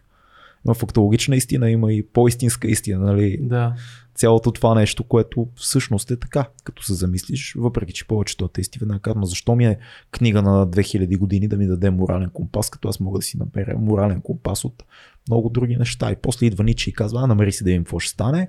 И после идва 20 век и така нататък. И се вижда какво става. И се вижда какво става, да. Точно, между другото, Навал, защото знам, че ти го харесваш, той много говори за това, че всъщност не можеш да следваш една, а, е, някаква, някакво някаква област на науката, без да прочетеш основите. В смисъл, без да, mm. а, без да отидеш на хората, които са създали тази наука общо взето, да видиш най-основното и след това да четеш интерпретациите. Нали, то това беше цялото, много казва това нещо, че ти не можеш, трябва класиците да отидеш първо да прочетеш, после да четеш интерпретацията на класиците. Да. Че няма как да имаш контекста, пък нали, вечната класика си е, нали, тя е заложена отдавна. Библията е най- най-голямата Библията класика. класика. Ми най-четената книга в крайна сметка. Evergreen. нали, статистика най-четената книга, бестселър си. Ти как, в смисъл ти как си разположен по тая духовна ос? По-скоро като атеист ли се определяш? По-скоро или... се определям като търсещ. Като търсещ. Да. Много интересно. Не, сякаш още съм в този етап, в който искам, не искам, не мога да отрека нищо, Да. но за себе си нямам увереността, че съм прочел достатъчно, за да кажа твърда позиция. И със сигурност има част от... Но, нали, знаеш, веднага се включват 13 годишни атеисти разярени, които казват, няма Бог, Да. Георги, вярваш ли в човека с брадата на небето, Исус так- не е възкръснал и така, и, и, нали, в теб се включва другия 13 човек. годишният тест. Да, ти- Метафора някаква такава използвам, нали? че ти- Това най- тия най-елементарните, Да. защото той казвам, не мога да отрека нищо, но няма предвид, не знам М. дали а, някой е отишъл на небето и нали, е променил битието ни. Да, Това е защото така си мисля. реално, реално другото от нещо, което е според мен, за да... Защото, нали, религия и вяра са две коренно различни неща. Мгм. За да добиеш вярата, в смисъл за да, за да потърсиш вярата, по-скоро трябва да се обърнеш към Библията, не към съвременната религия, т.е. Мгм. към църквата. Тоест, ти, както казахме, да четеш първоисточника. Да. И вече на, на тази база да си направиш някакви изводи за себе си. Да, т.е. по-скоро клониш към християнството или не мога да кажеш ти към кое клониш. По-скоро, в, имал съм етапи, в които по-скоро клоня към атеистични, Мгм. но в момента, сегашния етап, ако кажем, по-скоро съм клоня към християнството. Към християнския морал. Към християнския морал, да. Да, може би някой наскоро, И- с който си говорих, използва този термин и много ми хареса и на мен. И, и нещо, което се замислям, според мен лично за себе си, на, защото едно от нещата, които е травмата и ние малко по-рано си говорихме, е моралния въпрос. Да. Реално, и едно от нещата, според мен, е, а, за да преживееш, нали, аз да му простя на този човек. Да. Защото, нали, едно, че има по-висша сила от мен. Нали, има, аз не съм ситен, аз не, аз, аз не е нужно да бъда неговия съдник. Да. Това, че нещо толкова неприятно се е случило с мен, не значи, че аз трябва цял живот да го нося в себе си. И защото ти, когато изпитваш гняв към този човек, то ти влияе. Искаш или не искаш, то си седи в тебе. Да.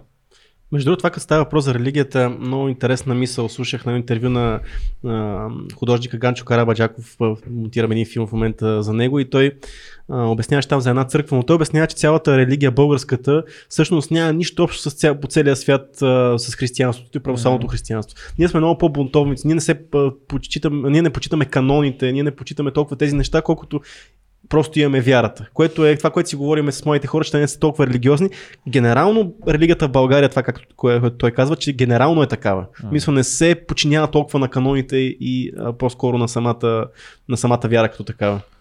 Което е, Абе, и, и- и, той, и той, е каза, той го изобразяваше по, по, мисля, за, по художествен начин, нали, заради сънописите в църквите и така нататък. Даваше примери за това, защо е така. Аз те разбирам, но според мен ние не, не почитаме каноните, защото не ги разбираме в голямата си част. И има хора, които са, аз имам приятели, които са дълбоко вярващи православни християни, които са ми казвали за някои неща, тази традиция, този канон е това, защото това значи еди какво си. Това е алегория на еди какво си. И това не се прави случайно и това е някаква традиция, която я има в църквата и тя е важна. А, Ма чак е важна за църквата, защото те трябва да, за тебе като вярващ човек да бъде важна. Според мен, поне така си го обяснявам, тра... те го разбират като факта, че традицията е носителя на знанието и ако през времето Окей. се предава този, този ритуал, този ритуал винаги ще значи това нещо за тия, които правят ритуала.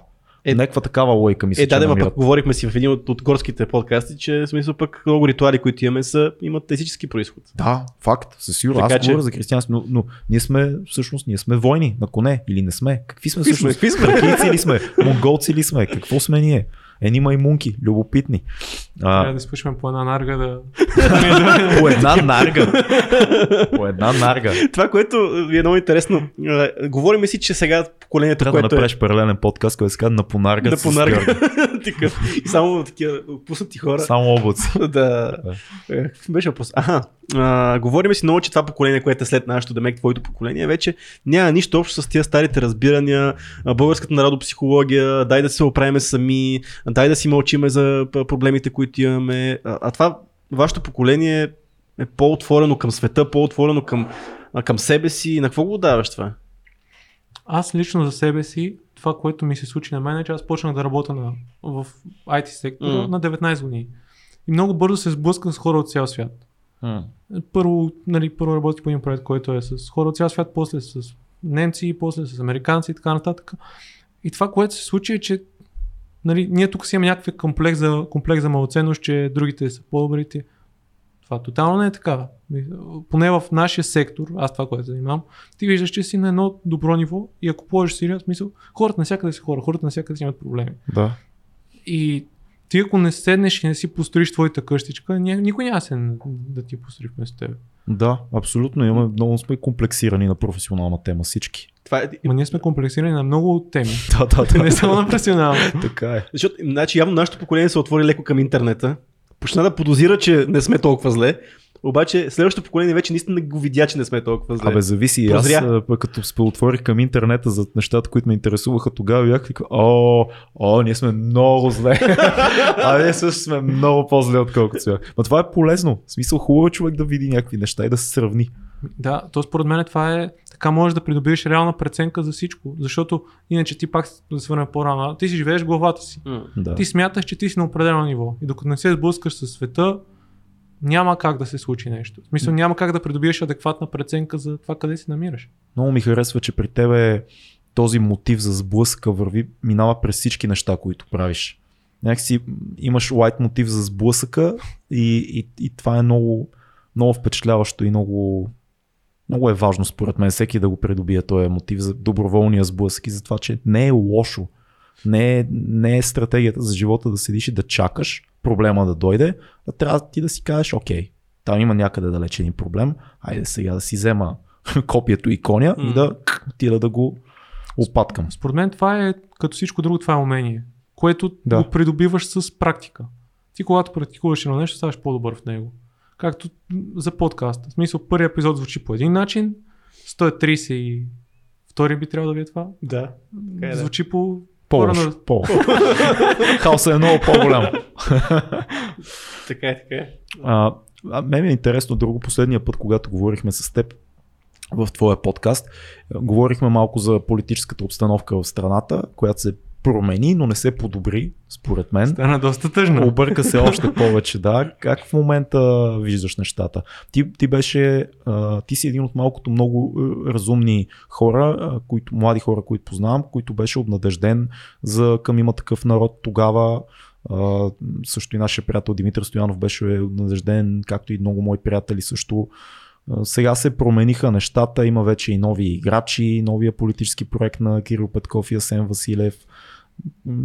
Предстоят избори и президентски, и парламентарни. Как виждаш ти ситуацията в момента? Като цялата тема ме натъжава повече от травмата. това е... Да. Това е... Няма, няма психолог, който да ни помогне на, на нацията групово. Няма такава терапия като за нас. Ми... Какво да кажа? Може би, айде конкретния въпрос ти го беше задал даже в, а, беше го задал в нашата Patreon група да си я похвалим още веднъж нея. Новия, как, Много ни е как, как Patreon групата. как оценяваш е, сега, защото най-новия играч сега на сцената е партията, нали? Продължаваме промяната. Така как се оце- казва. Да, така се казва, с вратичката там и с изгръвчето. А, как оценяваш ти смисъл, какво, ти- какво ти е настроението по-скоро към нея? Има ли надежда или по-скоро... Аз, когато с Орлин си говорихме, аз не искам да използвам думата надежда. Окей. По-скоро това са хора, които са там да свършат работа. Добре. Ама ние вече трябва, като има такива хора, трябва да свършат работа, да се кръстиме първо и после, и после да ги да очакваме какво ще свършат. Това е така, да. Но не знам, много е интересно как ще, каква конфигурация се случи. Каква...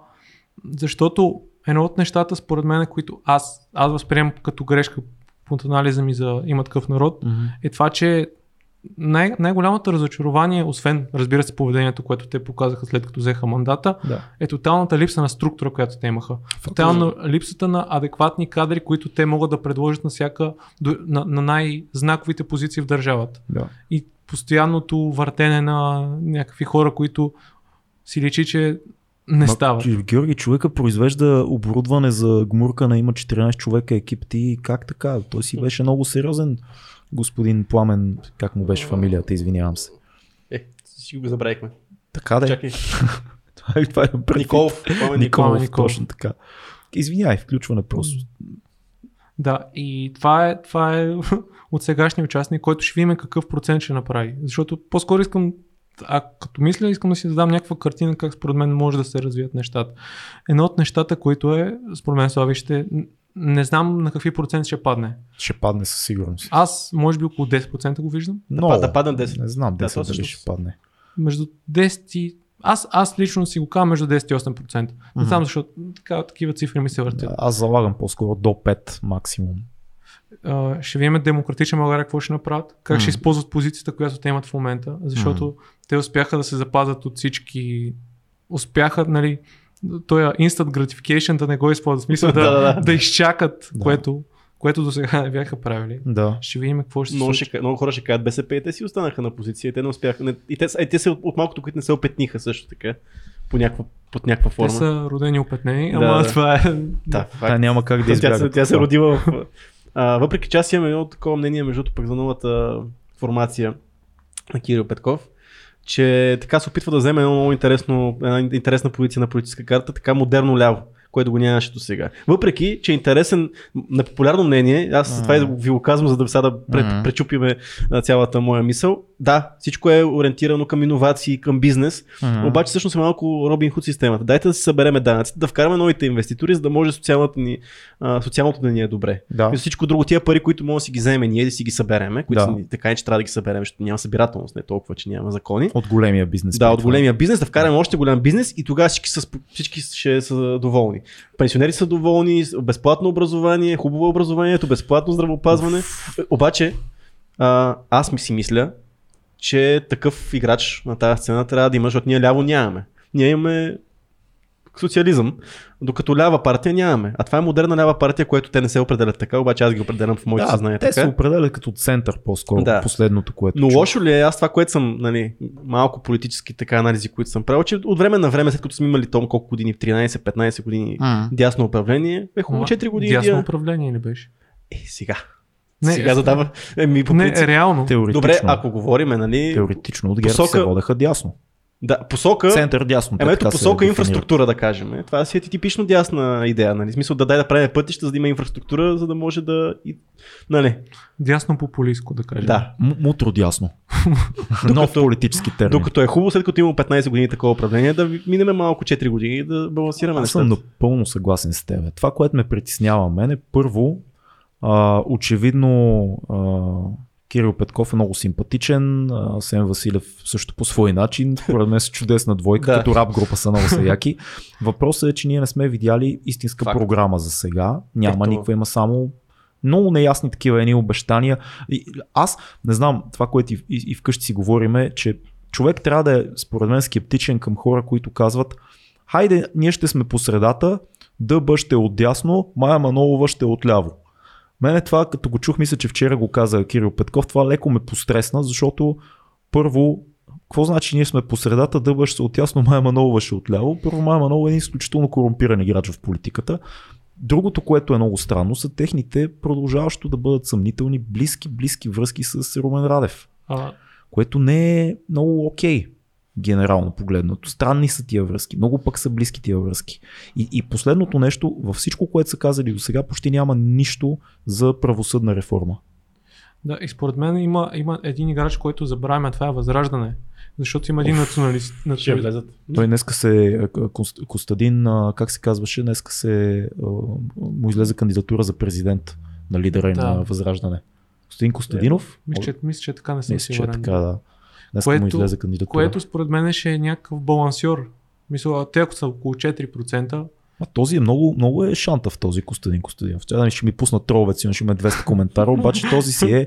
Той е една, една идея по, по-мека, 100%. По, помниш ли подкаст с да. Руслан? Руслан като ни беше на гости и там Дзикири си тия пуснаха, имаше едно силно 78 коментара във Фейсбук или къде бяха, които пишеха, че Руслан е лут и как може да допускаме такива хора да говорят в нашия ефир, така че нищо чудно това да стане, но ей, добре дошли сте, бийте по един лайк докато сте тук и станете патреони. Вашите, вашите пари не са проблем за нас. да, чувал съм, че и дислайка помага на алгоритъма, тъй че няма проблеми. Да, Каквото правят, искате, да, дайте, правят. да. Мисълта ми е, че този, да този ми се струва една идея по-култивиран Волен Сидоров, Което пак е тъжно. който не помага на никой. което Добре, а има ли бъдеще според вас, според вас в коалиция а, ДБ, а, проекта на как се казаха, Про- про- промяната продължава. Продължаваме промяната. И там и про- забав, най-забавното име в политиката за мен Ибни, И, и, което е почти най-една крачка от Ебни, но Ебни какво идва въпроса тук или кого В по-скоро. политиката винаги е народът, Да, тъй че виж колко е хитра кака мая Ебни, а кого? Или Пребни, нали това може да е за... Да. да, има, ли, има ли бъдеще според вас за коалиция между тях, защото ако... в смисъл за да се яват заедно. Не, те, коалиция. те казаха, че няма да се А. явят заедно след това. Е, то няма друг вариант според мен. Нали? Защото Не. 9% мисля, че дават на Кирил Е, Петков и това Асен по... Василев. ще Еми там ще е, няма да е повече. аз слагам 12-13. Е, много бе. Дали няма да откъснат от дъба? Много гласове. Защото има да. Две теории. Някои хора казват, че откъснат от социалистите и от разочаровани хора от има такъв народ. От всякъде си взема. И едни други казват, че откъснат най-много от дъба. Защото хората, които симпатизират на Кирил Петков и Асен Василев са по-скоро а, хора, които биха гласували за дъба или гласуват, но примерно не харесват Христо Иванов или не харесват някакви неща, които са казали, или това, че дъба имат фиксации такива към Бойко Борисов, постоянно всичко е Бойко, Бойко, Бойко. Какво мислите за това? Не знам. Според мен е ДБ пак ги, ако мога да кажа, между 15-16%. Нещо такова, между 15-17% да кажем. И ще има. Ще има хора, които, защото аз познавам хора, които са гласували за Демократична България, просто защото е най... Няма за какво. Няма за какво да. е. Има такива хора. И сега, е, сега ще е някакъв такъв, такъв баланс, но, но ще видим. Не знам, аз съм много, много съм объркан за това какво ще се случи. Аз много харесвам а, Кирил Петков като персонаж. М, чак ми е съмнително, чак ми е прекалено лъснат, ама винаги като го слушам, чакам да каже нещо глупаво и не го казва. Да. Нито той, нито Асен Василев, обаче все още не мога да а, не мога да победя скептика в себе си, който казва, да, не, ма не съм чул никаква конкретна политика и цялото това балансиорско положение, ние заставаме между тях, тях и ние ще сме Аз средата. ще задам, въпроса, леко- ще ти задам въпроса, кога в България се е гласувал на конкретна политика. Ама мисъл, за конкретна трябва политика. да почнеме. Трябва да почнеме. Да, да, това е смисъл пак. Въпросът остава, че остава моя въпрос. Да, трябва да А, почнем. Аз, като сме почнали на букмейкърските тук проценти, така. аз имам един залог, който искам да направя, и който се надявам много да е такъв. Мисля, че ще има висока избирателна активност, което е добре за всички. Всичките добри. Ще има по-висока от миналия път. Много по-висока смятам, че ще има. Аз казвам проценти между 40-45%. Аз надявам да е към 49 да отиде Аз 50. много се надявам да се дигне. Миналия път беше слабо. А, 40. а за президентите какво мислите, бе, гайс? Аз нищо не знам. То, ма той, то, в няма. момента, освен, освен Руен Радев, има ли други кандидати? Е, ти каза преди малко, аз от тебе а, е, да, да, да. Костадин Костадинов и има една весела руса женичка, която е била някаква водеща в, а, в нова телевизия преди години, която сега се кандидатира като жена президент. Да, и Луна сигурно и тя се кандидатира. Тя не, тази не е луда, тази е доста, Не бе, доста умна. Луна. Казах, че Луна ще се кандидатира. Тя се Да, да, кандидатира всяка година. Мисълта ми, е, че тази не е, не е луда, за която говоря, но несериозно пак, нали, такова. И, и, и все още няма, няма, може би докато излезе този подкаст, ще има кандидат от ГЕРБ и ще има кандидат от Демократична България. Поред мен е, няма, Няма да има никакво значение, защото просто ще Да. Радев ще ги... да излезем от политиката, викаме и да отидем в изкуството. Искаш ли? В изкуството се чувстваме много добре. Да, еми да си направим книга, филм, събития, да видим как се случват нещата при нашия много четящ човек. Не знам колко гледаш, Да. а, но направим тази рубрика. Препоръчени една книга. Даже препоръчени две-три, ако искаш направо, Да, като има, тръгнали. има няколко неща, които си мислех. Едното е на, на Буковски. Всичко на маста. Супер книга. Супер книга. Любимата ми негова. Буковски е Да, и на мен май ми е любимата негова. Там е... Малко е по-различен от обикновения му стил, но пак е много суров. Аз много харесвам такъв тип литература и като... Сега съм почнал Бек БД, мисля, че не съм... Бек БД. Да, но не съм... 99 франка ли какво четеш? Нещо друго беше, Мгм. но още нямам някаква, някаква позиция. Много култов а, го водят, мен не ми е от любимите автори със сигурност. Ми, Гледай, в YouTube има видео, в което Мартин Карбовски води Бекбеде в циганско гето. И е много, много забавно видео, защото той човек е обиколял света, видял е разни неща. Карбовски го води там край Варна ли къде в едно от гетата. Ето, виждаш, ли, така живеят хората, така живеят циганите. А ние четем френската литература и той седи, нали? Какво да каже, какво да направи. Как се озова в тази позиция този човек, че аз не знам. Не знам, аз се замислих, че нали, ако се върнем на травмата, а, това, Карбовски е другия човек, но той по корено различен начин представя нещата. Дано някой ден да дойде в този подкаст, мен би им било драго да си поговорим с него. Може, и- може и да стане, между другото, нещата на там, Можем. ако вече не е нали, в голяма медия Да, да. може да стане Може по-възможно. Може да го излъжеме. Че сме голяма медия. Да, че, че понеже сме в сградата на голяма медия, всъщност идва там и после да го казваме, ние не сме Ще точно. го дъчеме тук. Ама си имаме YouTube канал, човек, идвай. Да. И какво? Значи БГБД, Не, не, а, по-скоро Буковски. И Мгм. друго нещо, което а, един разказ, български, Мгм. осъден на сеньора, Мгм. на Стефан Ре, Радев, мисля, че се казва. не го знам. Разказът се казва, но не съм сигурен за автора. Окей. Интересен е. Препоръчвам го за хората. Има много философия в него. Има много многопластов е. Нужно е да седнеш и да, да помислиш. Аз наскоро... Стефан Радев. Напиши осъден на сеньора. Добре. Аз да го питам, ако някой сега от нашите слушатели м- иска да малко да подходи така към самоанализ, да разреши някакви проблеми, какво стартово ниво литература би му дал. Смисъл една книга, която а, могат да им отвори някакви вратички и да почнат да така се... Бих казал Виктор Франкъл. Добре, супер. Виктор Франкъл. И много достъпно всичко. Да, Да, така че... да. човекът търсен на, на смисъл. Слави ми подари едни негови асета, които точно, защото друга тема, която на мен ми е била интересна е точно това да за за липсата на смисъл и Мгм. за самоубийствените мисли, защото те са много свързани. И точно това се замислих, че аз нямах някакъв такъв много важен смисъл за мен и затова отидах в тази посока. Да. И сякаш това да преживея тази травма и да я разкажа, беше един от тия смисли, които аз да, аз да, да ми даде допълнителна сила, за да се справя с това нещо. Супер препоръка. Какво, какво може да приложи в живота си от това, което Франкел пише, защото тази идея, че може да сътворим сами за, сами за себе си смисъл във всяка една ситуация е хубава идея, но как рационално да, да работи в живота ни на ежедневно ниво такова.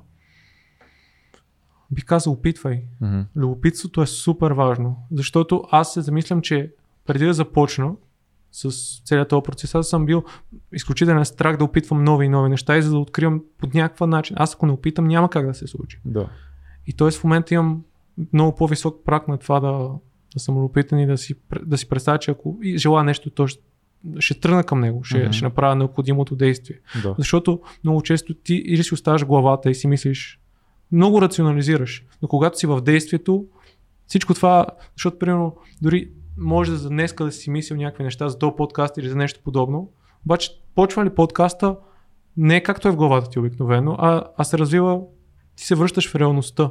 Много хубаво нещо а, прочетох сега в нашата група, даже поснах ревю на книгата на Калин Терзийски Аз и Бог.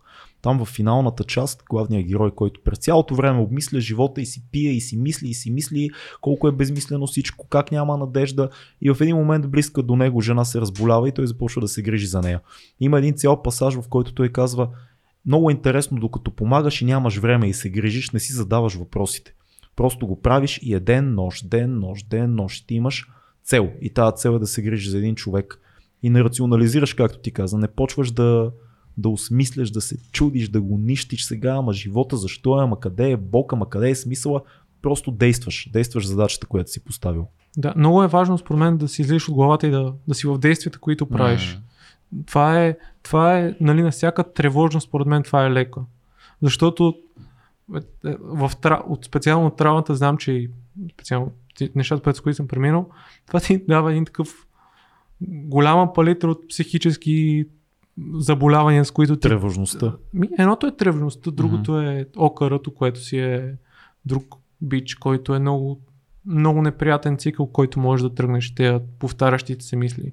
Аз по-скоро съм много обсесивен в нещата, които...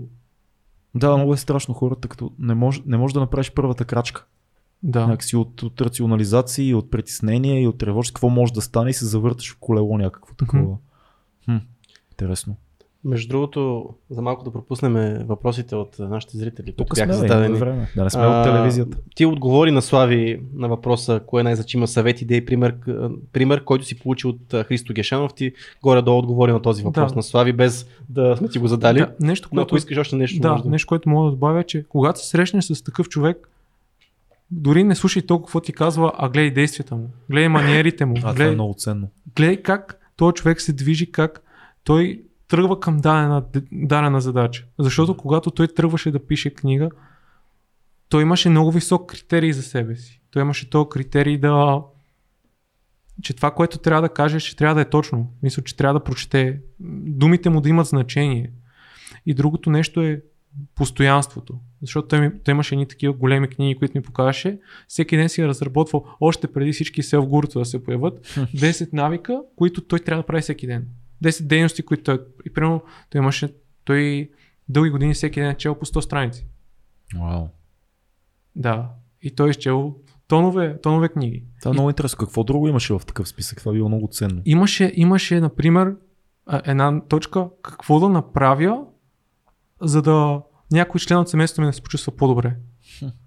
И примерно да направи нещо за семейството си в този ден. Това е една от, примерно, от тия 10 точки.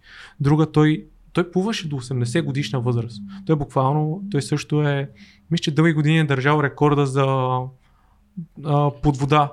Беше, той ми разказваше за такива техники за дишане, които е издържал над 10 минути под вода, нещо такова. Да. И да, това, което е, той с тази мисля, с тази информация ти натрупваш експертиза. Рано или късно ти почваш да натрупваш експертиза и това, това знание се трупа. И, и това е. Ти виждаш, виждаш как тази информация на този човек е придобила някаква много завършена форма. И си кажеш, окей, ако аз правя това, което прави той, и аз мога да, да постигна нещо значимо в живота си. Да, защото непрекъснато ни среща живота с хора, които са учали на една по-късна възраст, 60-70, всички сме виждали и познати, и роднини, които са такива. Абе, не е мисли много, живота си тече, аз едно време исках да бъда еди какъв си, то какво стана. Колко е рядко да видиш реализиран човек, който е на възраст, който е изградил системи някакви, които можеш да видиш, да се възползваш. Той до 83-4 години, той водеше, имаше курсове. Този курс, който си го водеше, имаше курсисти, които ходиха при него, водеше курсове по скайп. Хм. Имаше недели, които той много обичаше спорта и примерно сме гледали финал на Australian Open и той не вижда нали много, но като, виждам как като дете се радва на, на живота, радва се на това, което се случва около него и това е много, много ценно. Това наистина е много ценно. Супер. Много ценен съвет. един въпрос, който то може е към, и към трима ни. Как да подобрим взаимо, взаимодействието между хора, създаващи подкасти в България? Ха, интересно. Как да Айде, подобрим взаимодействието? От мен ли? Да, да започнем от тебе като, като наш гост. Какво мислиш ти по тази тема? Ми, според мен ние това като цяло нас го нямаме много този елемент да си признаваме, да признаваме кога някой друг е добър. Hmm. Защото а, в, има подкаст културата у нас вече много се развива. Hmm. И, и е важно да се правят нали, не, не знам колаборация, но се да се признава кога някой прави нещо стоеностно и да се един между друг да се, дори просто да му напише на някой човек лично, че окей, мисъл, това, което правиш е яко. Аз нас, наскоро открих подкаста на Лили Гелева, не знам дали го знаете. Не. А, как се казваше? Поли, Поли Неткова ни беше споменала за този да. подкаст, за Супер епизод. подкаст. Един от, Яко. защото тя го води сама, около 30 на минутки. Mm-hmm. Изключ... Тя е актриса, изключително добре. Забравих как се казва подкаста. А, няма видео в, Sound, в SoundCloud, mm-hmm. Apple и Spotify. И изключително добър подкаст. И просто, е така и казах, това, което правиш, супер много ми харесва. Просто когато някой прави нещо, да му отдадеш значимото. Защото, примерно, един друг от хората, които може би не се възприема толкова като подкаст е на Тото, който е един от, mm-hmm. може би, за най-добър всеки си има някакви собствени въжделения, mm-hmm. но като най-успешен. Т.е. Mm-hmm. като подкаст, който постига определен резултат. Mm-hmm. Защото според мен е, всеки може да си харесва различно, но когато видиш, че някой влага толкова много усилия, когато прави нещо супер добре и се старае, със сигурност. Е нужно да го признаеш. Така е. И, и те са много подкасти. Според мен е, едно от нещата е просто да просто му пишеш на този човек, да му кажеш пич. Ево. Ево, брат. Мисля, аз правя, дори да му кажеш, а аз правя подкаст той ако искаше разбере. Да, много, много, абсолютно си прав. И, и трябва да си доказано уважение един на друг. Според мен това е една от основните ценности, които ни липсва като на... Мисъл, когато виж, че нещо ти е добро, нещо ти харесва, казваш го. Да, ще продължа там, извиня, защото съм в тази мисъл малко. А, идеята е, за мен е това, което казваш е напълно така и ще го апгрейдна малко, че ако имате нужда от някой и някакъв съвет или пък някакъв а, нещо, което да ви се помогне, просто питайте, Да, подайте абсолютно. ръка и ще се, ще се задачите колко хора ще са готови да ви помогнат от това комьюнити. Това мога да го гарантирам а, 100%, защото това се случва постоянно и ние тук сме част от една групичка, която нали, той тук не е случайно Славия написа тук, че нали, споменава и Жоран Жоро Ненов. А, Да. В смисъл, че ние това, това, сме хора, които постоянно си помагаме. А, помагаме и на други подкасти. Те по някакъв начин те ни помагат. Ако някой прави нещо, просто а, вижте тези подкасти, които ви харесват, кажете им, че ги харесвате и ако имате нужда от някакъв съвет или помощ, мисъл, попитайте, се очудите колко, колко хора са готови да ви помогнат. Да, аз, Да, абс... аз съм съгласен с всичко абсолютно, което казахте. Подписвам се под него и аз. А, Това, което мисля, че прагматично може да се направи, за да има подкаст комьюнити, хората просто трябва да си говорят. И ако може да си говорят и в подкаст е още по-яко. Ма не да си говорят какво е подкаста, защото вече повечето хора разбраха какво значи а, подкаст. Аз знаете ли какво съм си мислил по принцип? Като някаква далечна идея, когато всички тия неща приключват, Мгм. пандемии и това. Е така, примерно няколко подкаста, които правят нещо стоеностно, се подготвят определени теми, които са значими. Примерно Да. за религия, философия или нещо, което се случва в ежедневието или нещо, което е интересно и да е като лайф ивент. А то проблема наш какъв е, че повечето хора, които правим подкаста тип гости, в смисъл подкаст, който е guest-driven, като твоя и като нашия, такъв тип подкасти, обикновено хостовете, самите ние не сме, а, бих казал, някакви а, не, не сме скалата, която ще даде отговорите. Ние по-скоро сме любопитните, които да попитат някой, който има отговорите. И не знам дали такъв формат би се получил, защото ние с Цецо и други български подкастери, сега не искам никой да се засегне, едва ли най-добре може да артикулираме какво е важната тема, примерно философия, религия, а, Да. литература, но хубавото при нас е, че ние може да поканиме достатъчно разнообразни хора, не в един епизод, в много епизоди, които да отговарят всеки по различен начин на този, на този Да, въпрос. то дори примерно е така 3-4 подкаста, които всеки си избира си покани гост и го М. прави лайф. Нещо такова, Да, което ние да... сме си мислили за лайф Да. неща, но да, готино е да в един момент да ни се получи такъв Със тип, защото сигурност. Това ще, това ще ни свържи с хората, които ни слушат, защото ние малко това, което тая стена на интернета, нали, въпреки че всеки е достъпен до всеки, Да. също време не си познаваш аудиторията. Ние имаме то голям късмет да си познаваме 200 човека от нашата аудитория, което е супер. Да, и това е по- голям от 200. късмет. Повече от 200. Да, да, имам, имам предвид, че да. Да. имаме пряка комуникация с 200 Абе, човека. много е важно за подкаста едно нещо да се разбере. Подкаста е съд, който всеки може да напълни с всичко. Единият начин да се затрие някаква общност е ако всички се затвориме и си говориме само за това как правим подкасти. Тоест да е такова, като, като рап за рапа. Има Да, рапъри, които си рапират за самия рап само и което е много готино в началото на, в началото на кариерата ти. Това много те вълнува. Но ако го И правиш като- 15 години е проблем. А, така. И също и с подкастерите. Ако съберат двама подкасти, много е хубаво подкаст, нали? Да, и аз харесвам подкасти. Какви подкасти слушаш? Аз слушам тия подкасти. Подкасти, подкасти. подкасти. Всъщност, идеята е, че повечето хора, които правят подкасти, са интересни личности, цветни, за да искаш това да го правиш. И ако си гостуват взаимно и, както каза, ти се рекламират взаимно, когато могат, ако има. И то, пак казвам, единомислещите. Защото вече има толкова много подкасти, че аз веднага мога, няма да го кажа, но мога да ти кажа три, поне три български подкаста, с които не искам да имам общо. Просто за мен това, не, това че е подкаст, не ми стига. Не ме М. кефът просто. Мисля, че са глупави.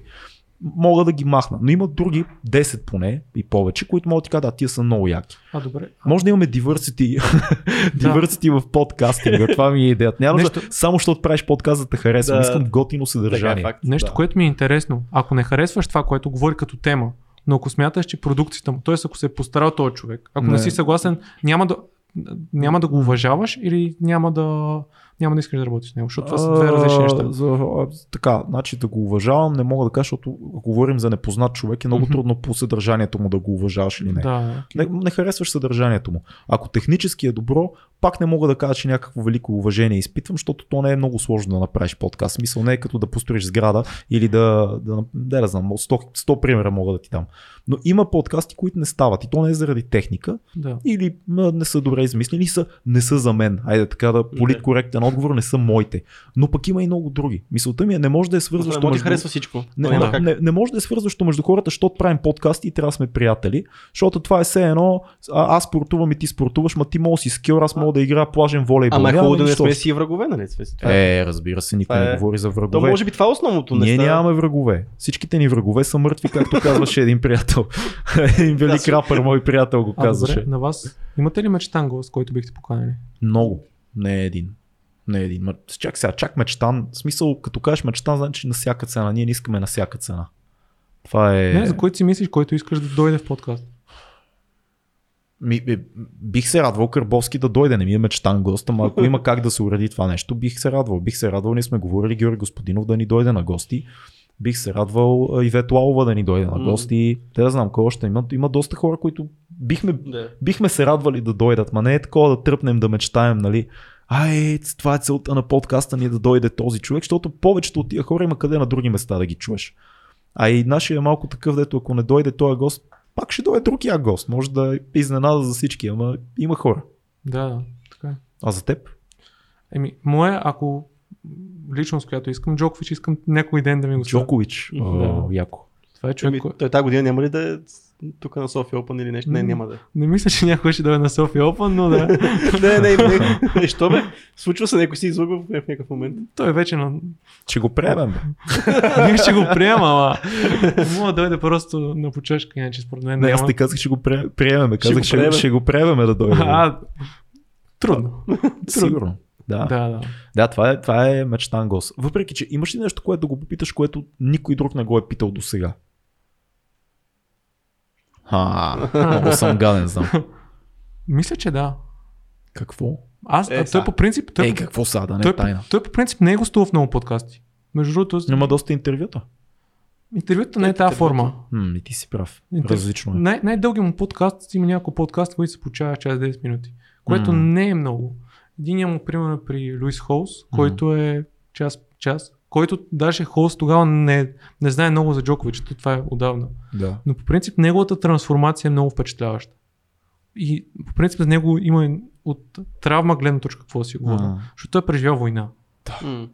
Той е преживял война и според мен това е един от такива факторите, които му позволява, защото мене много ме впечатлява, примерно, Джокович, Коби Брант и Гогинс. Това са ние от три отличниците, защото менталната им нагласа е някакси много по-различна. Да. Особено, това са специално за Джокович и за Коби, това са спортисти, които колкото по-трудно стават, те стават толкова по-добри. Сякаш в Джокович има стотици такива моменти, в които просто е на точка да загуби мача и някак си се изправя. Той не играе добре. Просто с някакви сили вади от него. Публиката е против него, всичко е против него. И той се събира и успява това нещо да го преобрази. Това дали е умение или е по-скоро природата ти. Дали има такива специални хора, които това го... Според мен това е природа вече. Аз така мисля. Отвъд Според умение. Това вече е, защото това не можеш да го научиш. Според мен, в такива моменти да просто нищо в тялото ти да не трепне. Трябва ни такъв Това, нали? политик в България. Да. Някой дето го мачкат и така, те пак се Не, надига то, и... то американците си имат а, то термин клъч, нали, смисъл това, Клъча, да. да. точно смисъл ти ако си в този точния момент, ти трябва да си М. толкова, даже да си по-добър, отколкото в най-спокойните си моменти, нали. То това прави клъч голям... от съединител? Клъч. Ми, то, то си е, да да знам. То знам, момент, не- ето... не знам е откъде това, идва. Не знам откъде идва, то е... Просто в важния момент, примерно в NBA, ако отборът ти пада с две точки, накрая вкараш тройка в последните секунди Да, и, това е да бият. Да. Но не знам, не знам. Не знам откъде идва, и аз не знам откъде не е. знам откъде е. Та, що няма и превод. Нали, Чак сега, клъч не беше ли съединител на английски? Принципно да, ама то мисля, че по същия начин се пише, но не съм сигурен. Дали нямат идеята, че нали, точния момент на предавката? Много. Де да знам. Не знам, Знаеш как ми Някой, работи ума. Някой, ако, някой, ако знае да го напише откъде идва, но не знаем. Знаем какво представлява. Ако има клъчери сред вас, Кучери. имаме ли Български- още, още въпроси? Да, не, български кучер дали имаме такъв? Е? Български клъчер. не мога да Е, се. имаме бе, Христо Стоичков. Стоичков, да. Стоичков е клъчер. Важните моменти ставаш най-силен точно в, най- в Като най-важните го ядосат, препсува ги и вкара два гола. да. Просто Точно. трябва да го провокират. А, прекъснахме рубриката ни по средата. Това, то, това това е е. рубриката. Тя прелива. И, и да, прелива в всеки теми, така че стигнахме до филм. До, до филм. Еми, бих казал един сериал, който е свързан с травмата, който е корейски. It's okay not to be okay. Корейски, 2020 може би един от най-добрите сериали правени по темата, според мен. е. Ако искате да задълбаете в тази тема, корейското кино е и сериалите, които правят са най-добрите. Мисъл, според мен. М. Не съм гледал американски филм, който да може да представи нещата по такъв начин. Той е игрален филм или документален? Не, сериал е. Сериал. Сериал е, Да, който- в смисъл игрален документален. Може сериал, може да и Да, бе, Да, да, да, може да и да двете кажа, неща. сериал, да. да. По принцип да, по принцип да. Но определено е много, много задълбочен. М. Има си този философски елемент, изключително добре сниман, много пъстър. В смисъл, като видиш цветове, като история, всичко е Яко. Много, много задълбочено. Още един път името? It's okay not to be okay. It's okay, not to be Къде okay. могат да... В Netflix го има. А, В Netflix, в Netflix има много корейски сериали. Между другото, не, аз ще я кажа, че не съм гледал изобщо корейски, корейско кино съм гледал много, но сериали никога. И аз съм гледал сериал, Да. Друг, друг интересен, който е, например, пак е свързан с трамата, се казва Пинокио. Той е малко по-старичък, от 2014 година. И да, пак, пак го препоръчвам. Там се разказва, се върти около едно момиче и едно момче. Момичето има така наречен Пинокио синдром, тя не може да лъже. И тя иска да стане журналистка. И... Голям проблем. Да. Много яка идея за сценарий. Да. Да, и се завърта така, че майка е реално а, в, а, главния, който все едно е главният водещ, но се завърта около още едно момче, което майката е представила, пак се върти около травмата, как бащата на момчето загива в една в един пожар, Да. а той е бил пожарникар и се едно го обвиняват за това, което той е направил. Защото в Корея, нали, там много се носи тази вина, ако някой член от семейството си направи, другите родственици много М. носят този Да. елемент. И то това до известна степен съсипва момчето. И в един момент те се навързват нали, тия неща. Отношението между момичето, момчето, майката. Много, много задълбочен интересен сериал. Това пак Netflix? Пак, не, пак, пак Netflix, да. Супер звучи. Никога не съм знал, че има корейски сериали в Netflix. Честно казвам. Ама то Netflix е много странно, защото има толкова много неща, които ако не си ги потърсиш, няма да ти ги препоръча никога, между другото. Да, Но то няма, то няма алгоритъм като YouTube да ти препоръча според... Не е толкова Абе, има, добър. ама Има, е- ама не е толкова добър. Ама, Нали? ама е такъв а, наредена схема има. Наредена схема, малко, да, да, да. Кой Смисъл- колкото е платил за препоръчване. Като че ли. Е, да, да. Малко Така българска работа е. Абе, Netflix. Вие знаете ли за един сайт има там пиратски? А, в смисъл могат да си го гледат без VPN, мога да се гледа, нали така? Или... Да, да, Да, окей, супер, да. Какво беше, е- какво беше VPN? Е, това е, защото нали, на вся, всяка държава е, Netflix има различно съдържание. А, И примерно, за да достъпиш някои сериали, трябва да си се научи в щатите, примерно, или нещо. този Друга, друга българска работа. Е, бате, какво да правиш? И, и тази схема сме заобиколили, няма проблеми. Да. Страшни Друго букуци. нещо е определено много документални готини поредици има Мгм. в Netflix. За Мгм. темата за серийните убийци има много, много О, неща, които изкачат. такива, да. Да, Добре. Да. Аз, Всички се аз... притесних. да, да. Видях, Шоро и аз как се спогледахме. Нищо, да. Не, то аз казах, че и харесвам също, тъй че... Да. Значи аз се притесних само. да. Какво, какво си гледал напоследък по тази тема? Night Stalker. О, супер е. Night Stalker е супер. А, аз какво ви препоръчах? Какво препоръчах на Ани да гледате вие? А, беше- ние го гледахме, ама чакай да се сетя какво беше. Аз даже ти писах. Да, да, да, ама забравих кое, О, фак, какво беше? кое беше. А, а, а, Don't Fuck With Cats. О, Don't Fuck With Cats беше супер. Това да. е брутално. Това трябва да го гледаш. Това трябва да се гледа. Зато един дето снима, снима клипче как убива едно коте и се случва цяло разследване. Една фейсбук група се създава, като нашата фейсбук група Патреонската. Едни хора си пишат разни неща. В един момент това наистина взима, че убива човек, тия почва да разследват. Полицията се усеща твърде късно. Оказва се, че това си е истинска откачалка. В смисъл това в интернета от 2009-10 година се случва всичко. Това е като време, когато все още няма нужда да си с лични профили и не е ясно кой откъде качва видеа. YouTube не се самоцензурира. Много интересен сериал. Наистина, наистина беше много як. Да, и още един филм се сещам, който искам да препоръчам е на Фелини Животът е прекрасен. Класика. Задължителен.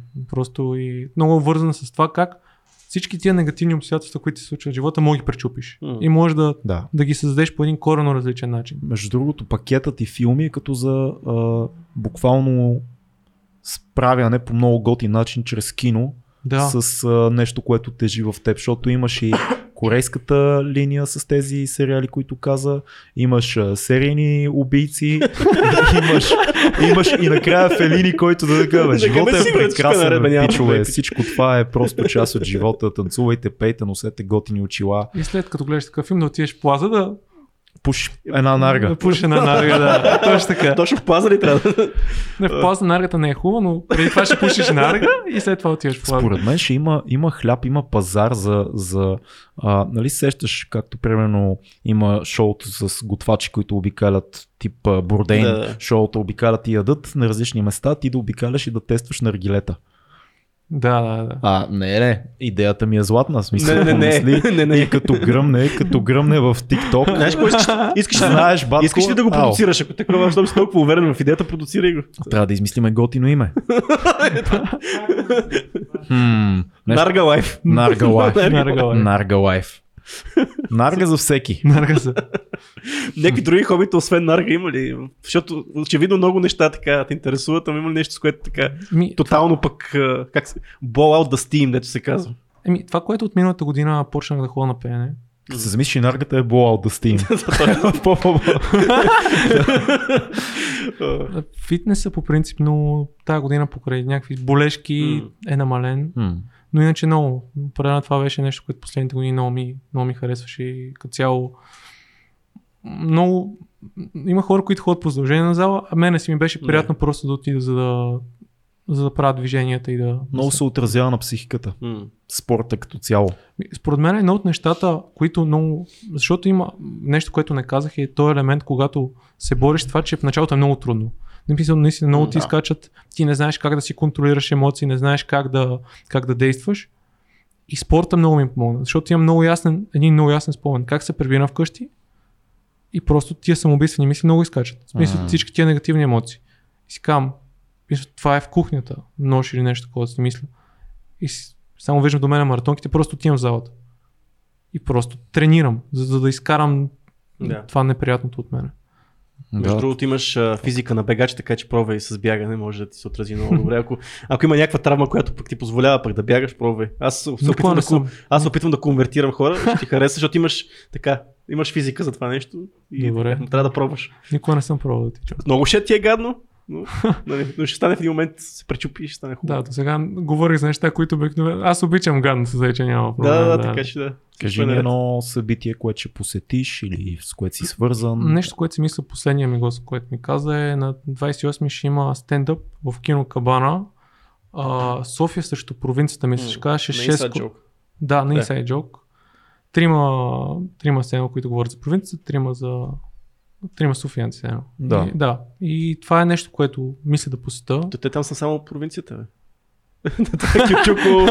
Шегувам се, разбира се. Тео, Тео си- Тео, Абе, Тео си е Тео- от София. Тео ми излезе някакво известие, че са ожени от този човек. Да, и на мен ми излезе. Ама никой не знае, че това е Тео Чипилов, никой не знае. Ами, не знам.